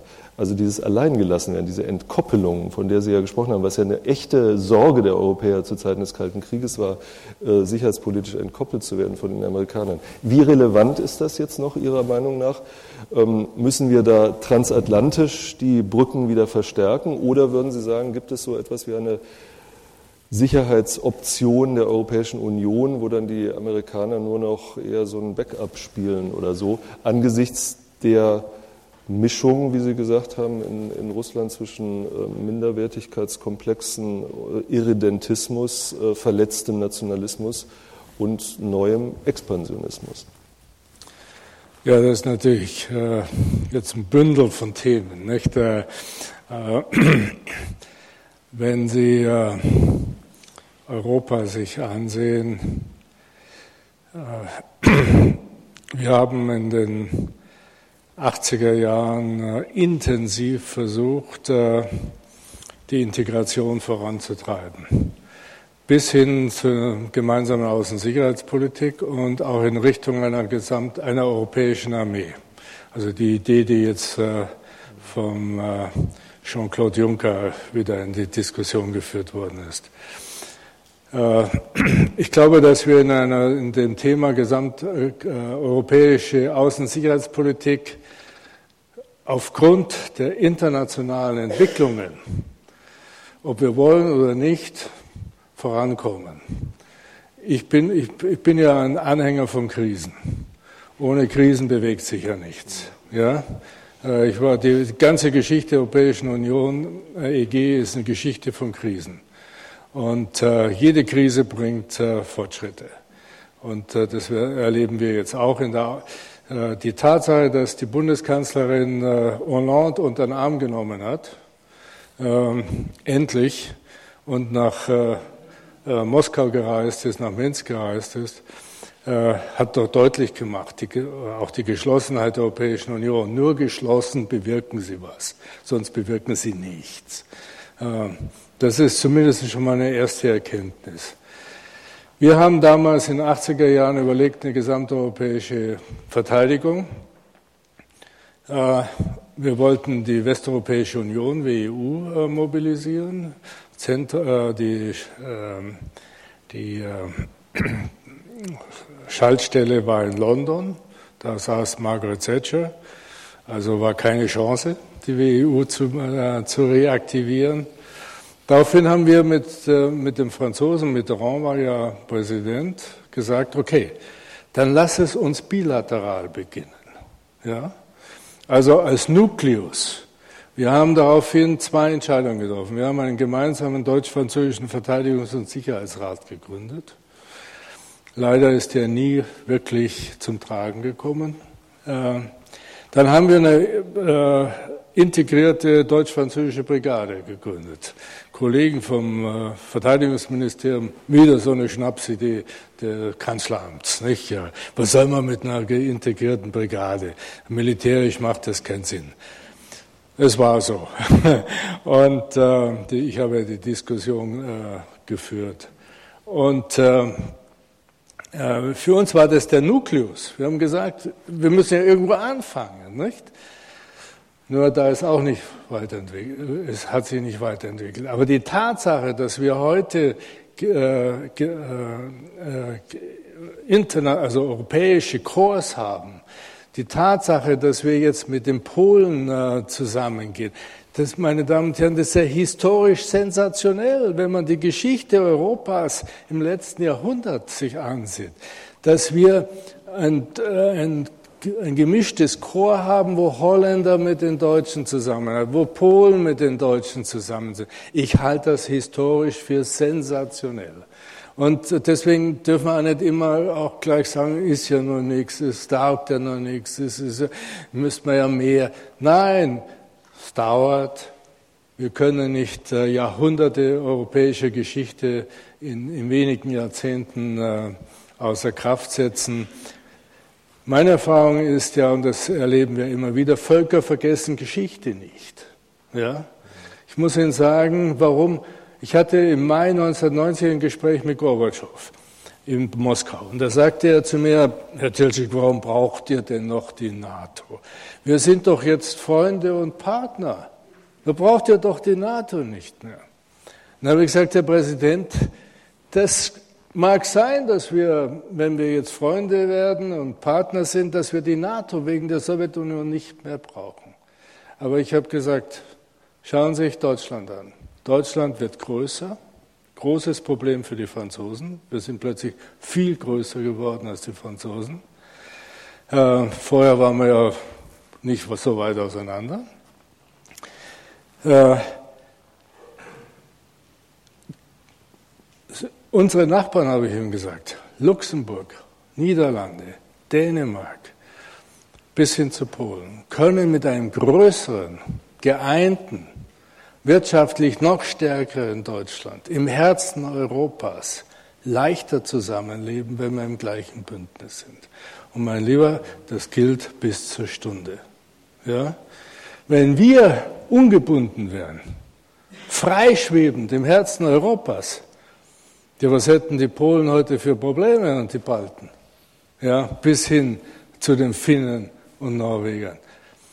Die sind absolut interessiert, dass Deutschland im gleichen Bündnis und in der Europäischen Union ist. Wir brauchen diese zwei Entwicklungen um, unseres, um unser Selbstwillen.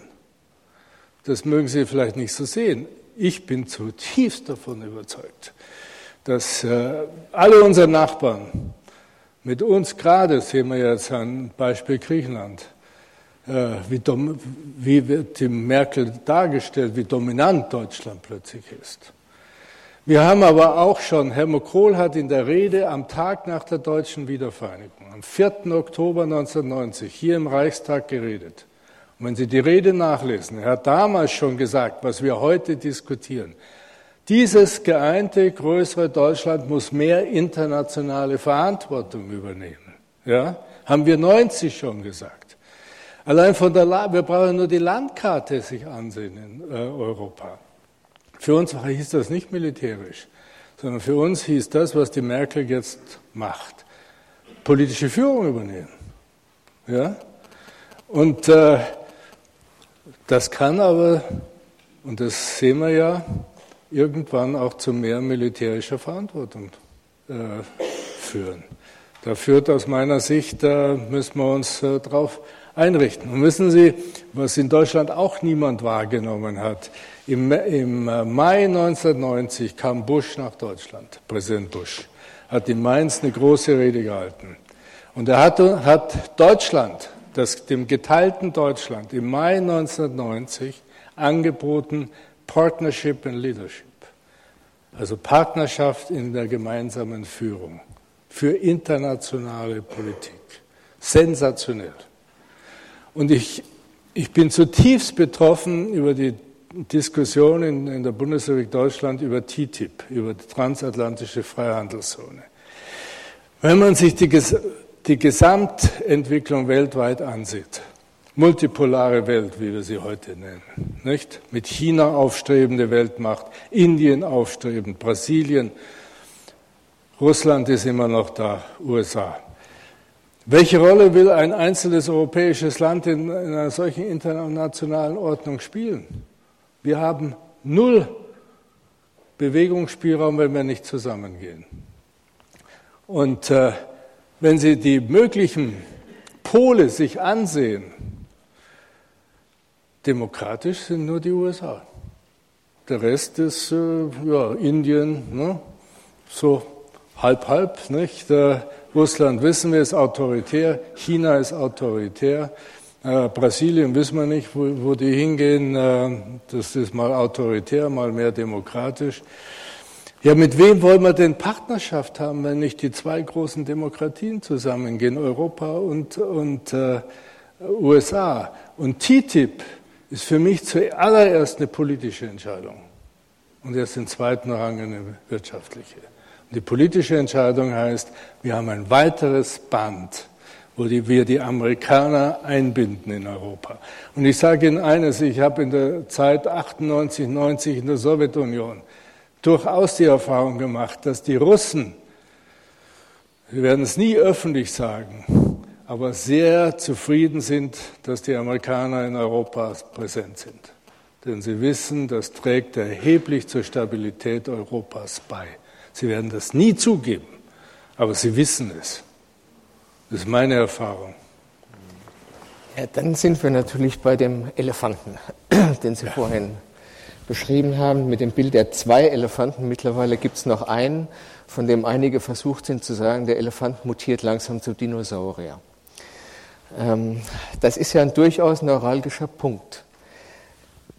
In welcher Weise soll denn Europa diese teilweise Kakophonie von formulierten, nicht ausgesprochenen, wie auch immer, in ihrer Stoßrichtung nicht immer klar erkennbaren Interessen mit den Vereinigten Staaten umgehen, die, wenn ich das recht sehe, in der Zeit nach Bush Senior, mit dem Sie ja zu tun hatten, sich in eine Richtung bewegt haben, die in den Kommentaren von George Kennan zum Beispiel sich als äh, mit Blick auf die NATO-Osterweiterung als einzige Katastrophe ausgenommen haben. Also Kennan hat genau auf den Punkt angespielt, den Sie in Ihrem Vortrag auch äh, tangiert haben.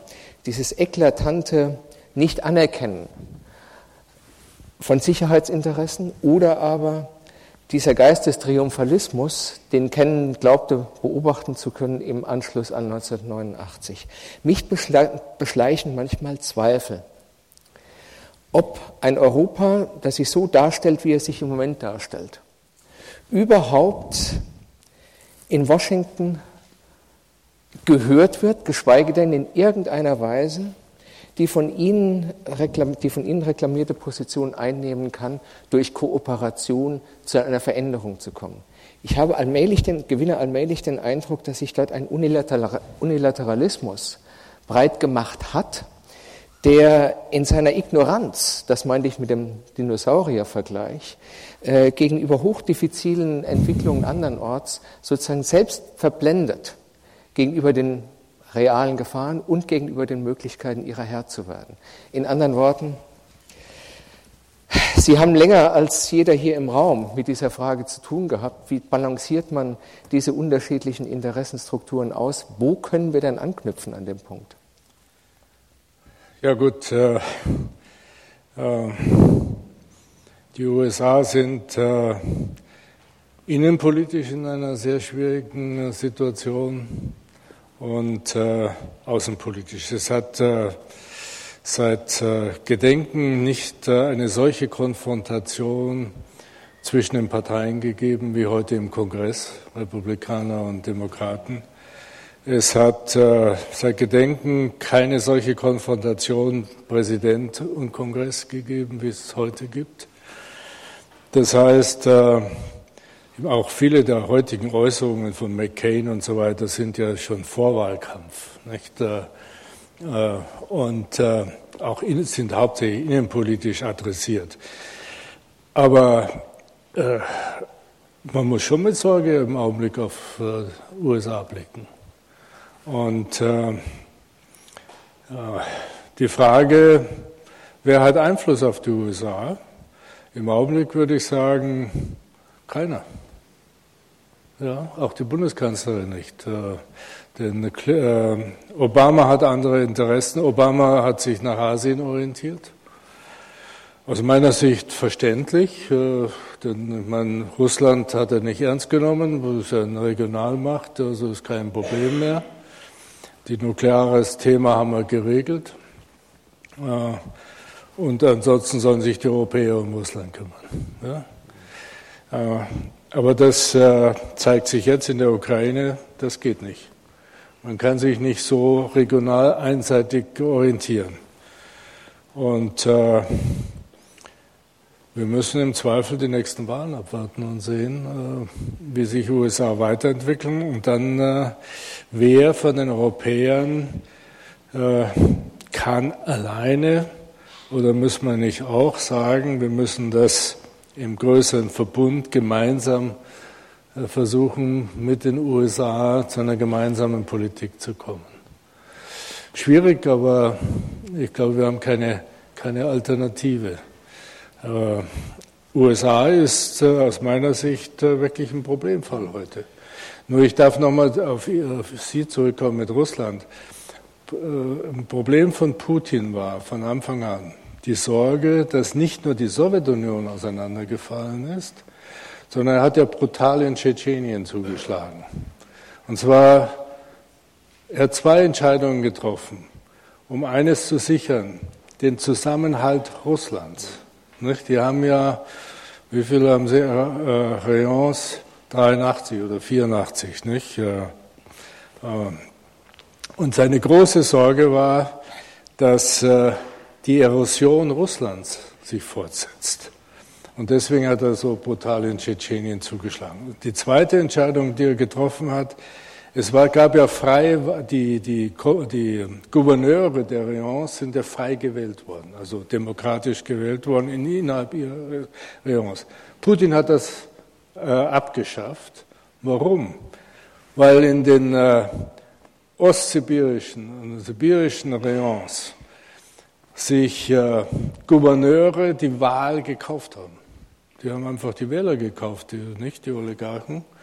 Und er die Gefahr sah, dass die treiben, was sie wollen, aber nicht mehr auf Moskau hören. Ja?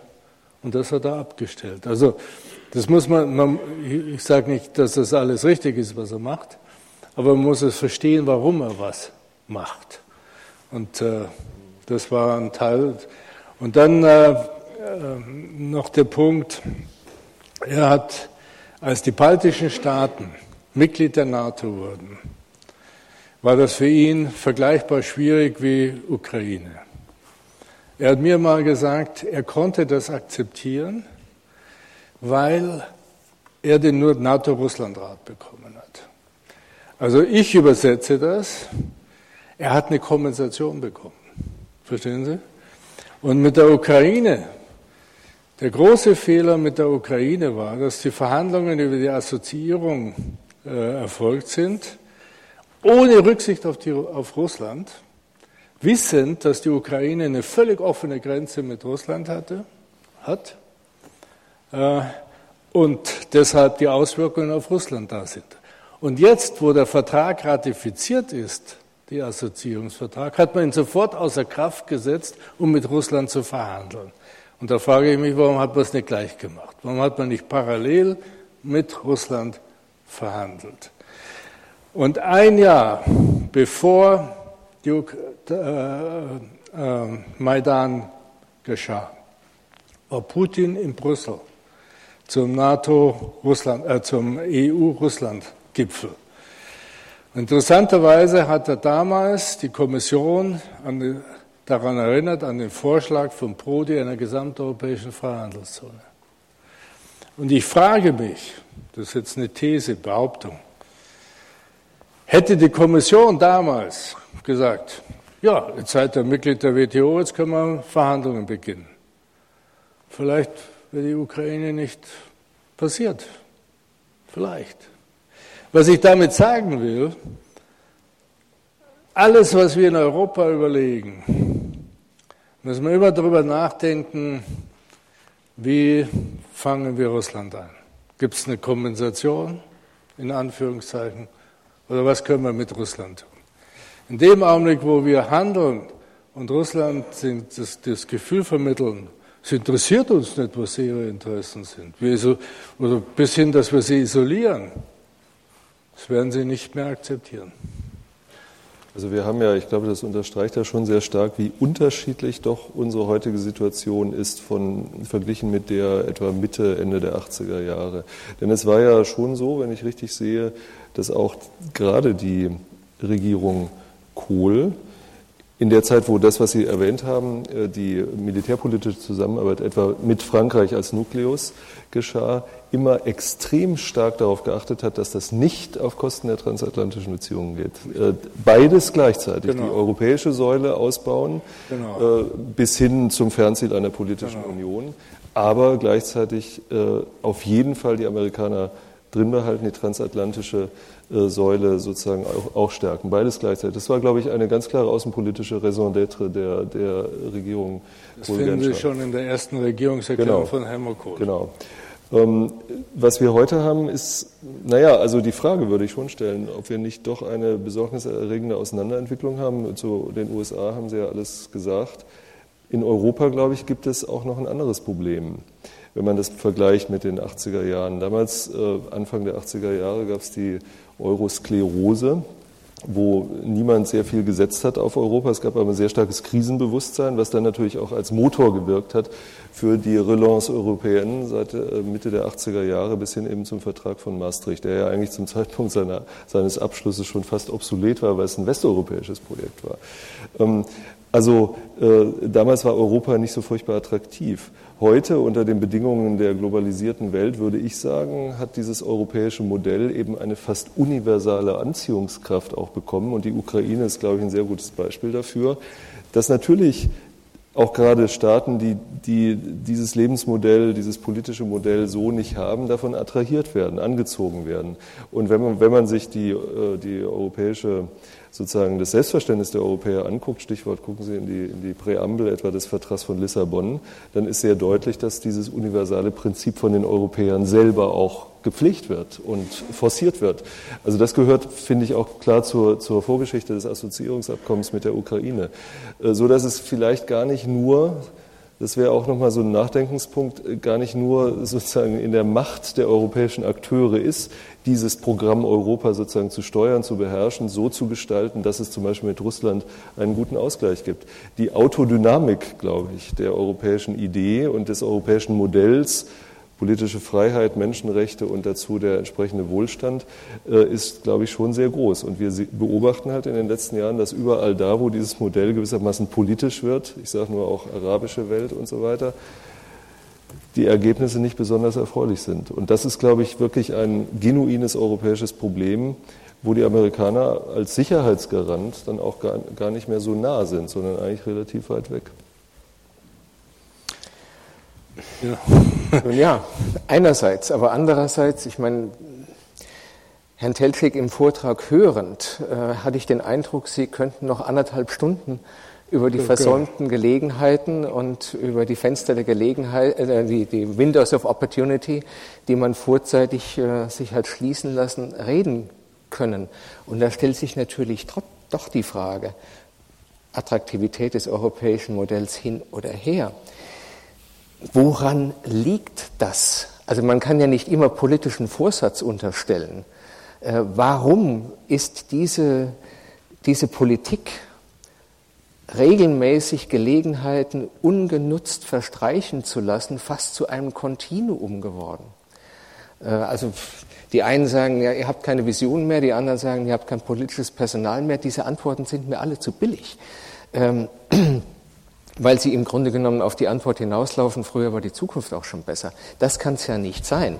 Ähm, also die Frage wäre im Grunde genommen, gibt es strukturelle Mechanismen, die uns vielleicht besser imstande setzen zu verstehen, woher diese Renitenz fast schon, Gelegenheiten wahrzunehmen oder nicht wahrzunehmen kommt. Ja, das ist äh, in der Tat eine Schlüsselfrage. Äh,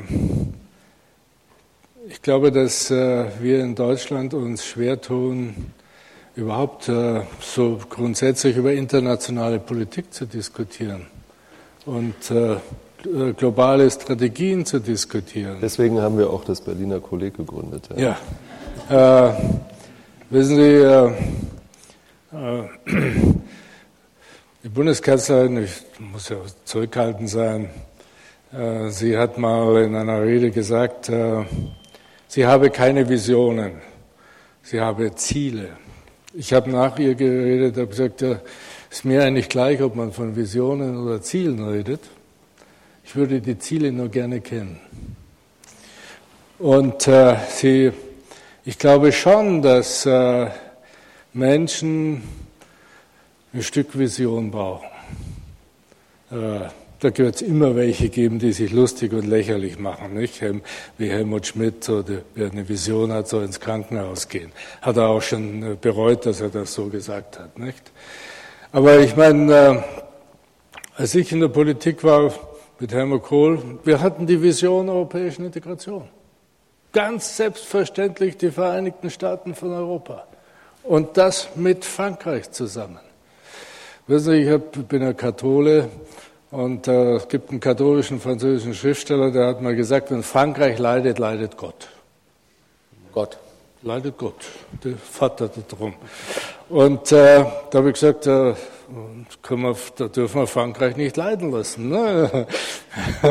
also, äh, oder ein, äh, ein französischer Freund von mir, Professor Ronvon, Jude im KZ in Dachau glücklicherweise überlebt. Anschließend ein leidenschaftlicher Kämpfer für deutsch-französische Versöhnung und Zusammenarbeit. Rouen ist Historiker und hat mal nur die großen Kriege zwischen Deutschland und Frankreich gezählt. Das ist ein Beispiel, was ich immer meinen britischen Freunden erzählt habe, weil die gesagt haben, warum seid ihr mit den Sozialisten in Frankreich so eng, enger als mit uns Konservativen in England? Roman hat gesagt, vom, seit Karl V., 16. Jahrhundert, haben wir 27 große Kriege miteinander geführt. Nur große, 27. Und ich habe immer gesagt, that's good enough, ne? reicht eigentlich. Ja?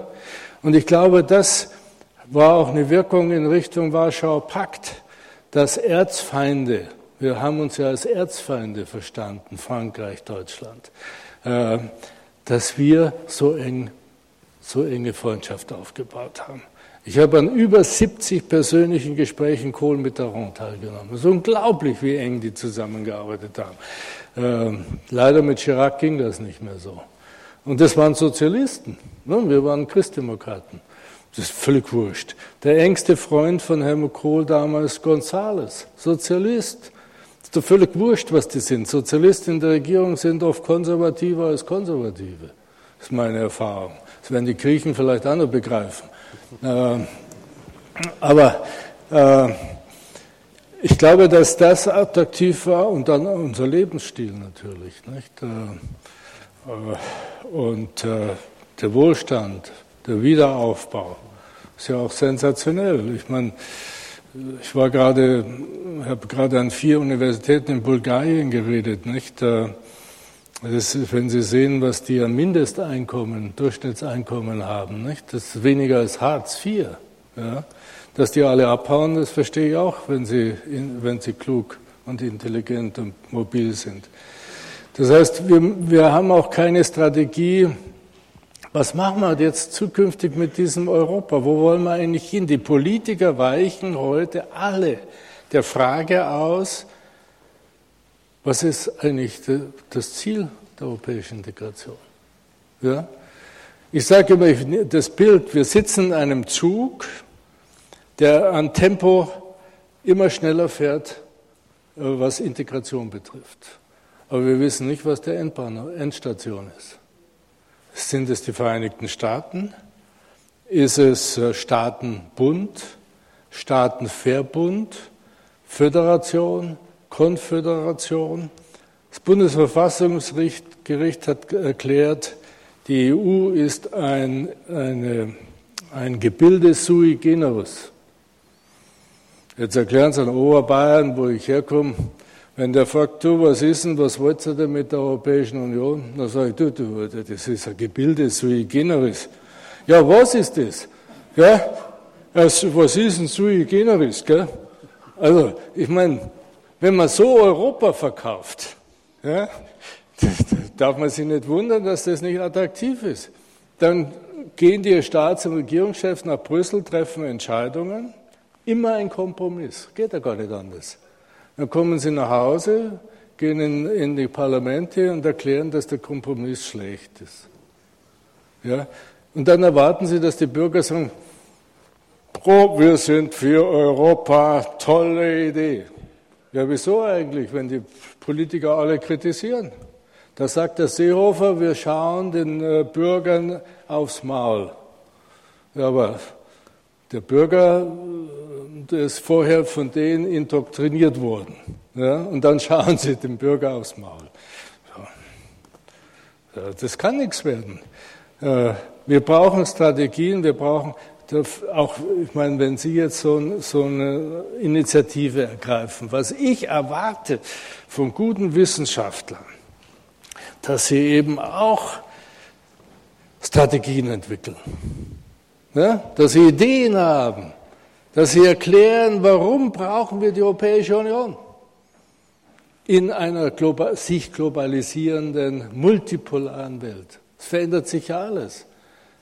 Ich meine, die 1990 haben wir nicht nur Deutschland geeint, wir haben Europa geeint, das war zumindest die Idee, und wir haben, global, wir haben den, äh, ein, die globale Ordnung verändert von einem bilateralen System zu einem multipolaren System.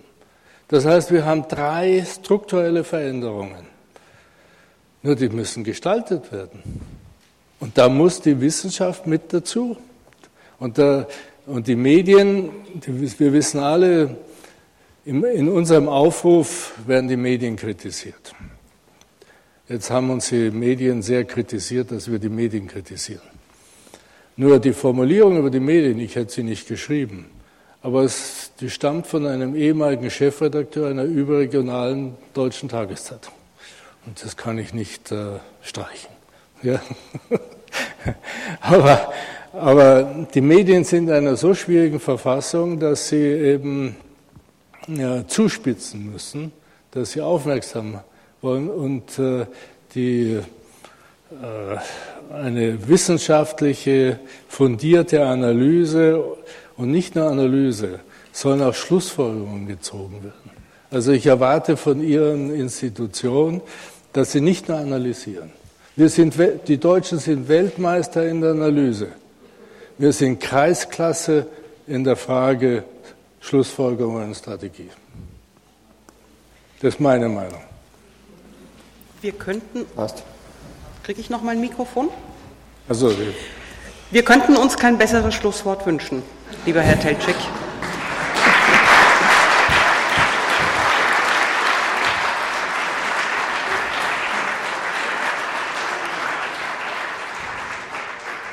Danke Ihnen sehr, sehr herzlich für diese Tour d'Horizon, auf die Sie uns mitgenommen haben. Natürlich auch den beiden Diskutanten, Ihnen im Publikum und in Anbetracht der Zeit müssen Sie Ihre Diskussion nun tatsächlich vor die Tür verlagern. Ich wünsche Ihnen allen noch einen sehr, sehr schönen Abend und herzlichen Dank, dass Sie gekommen sind.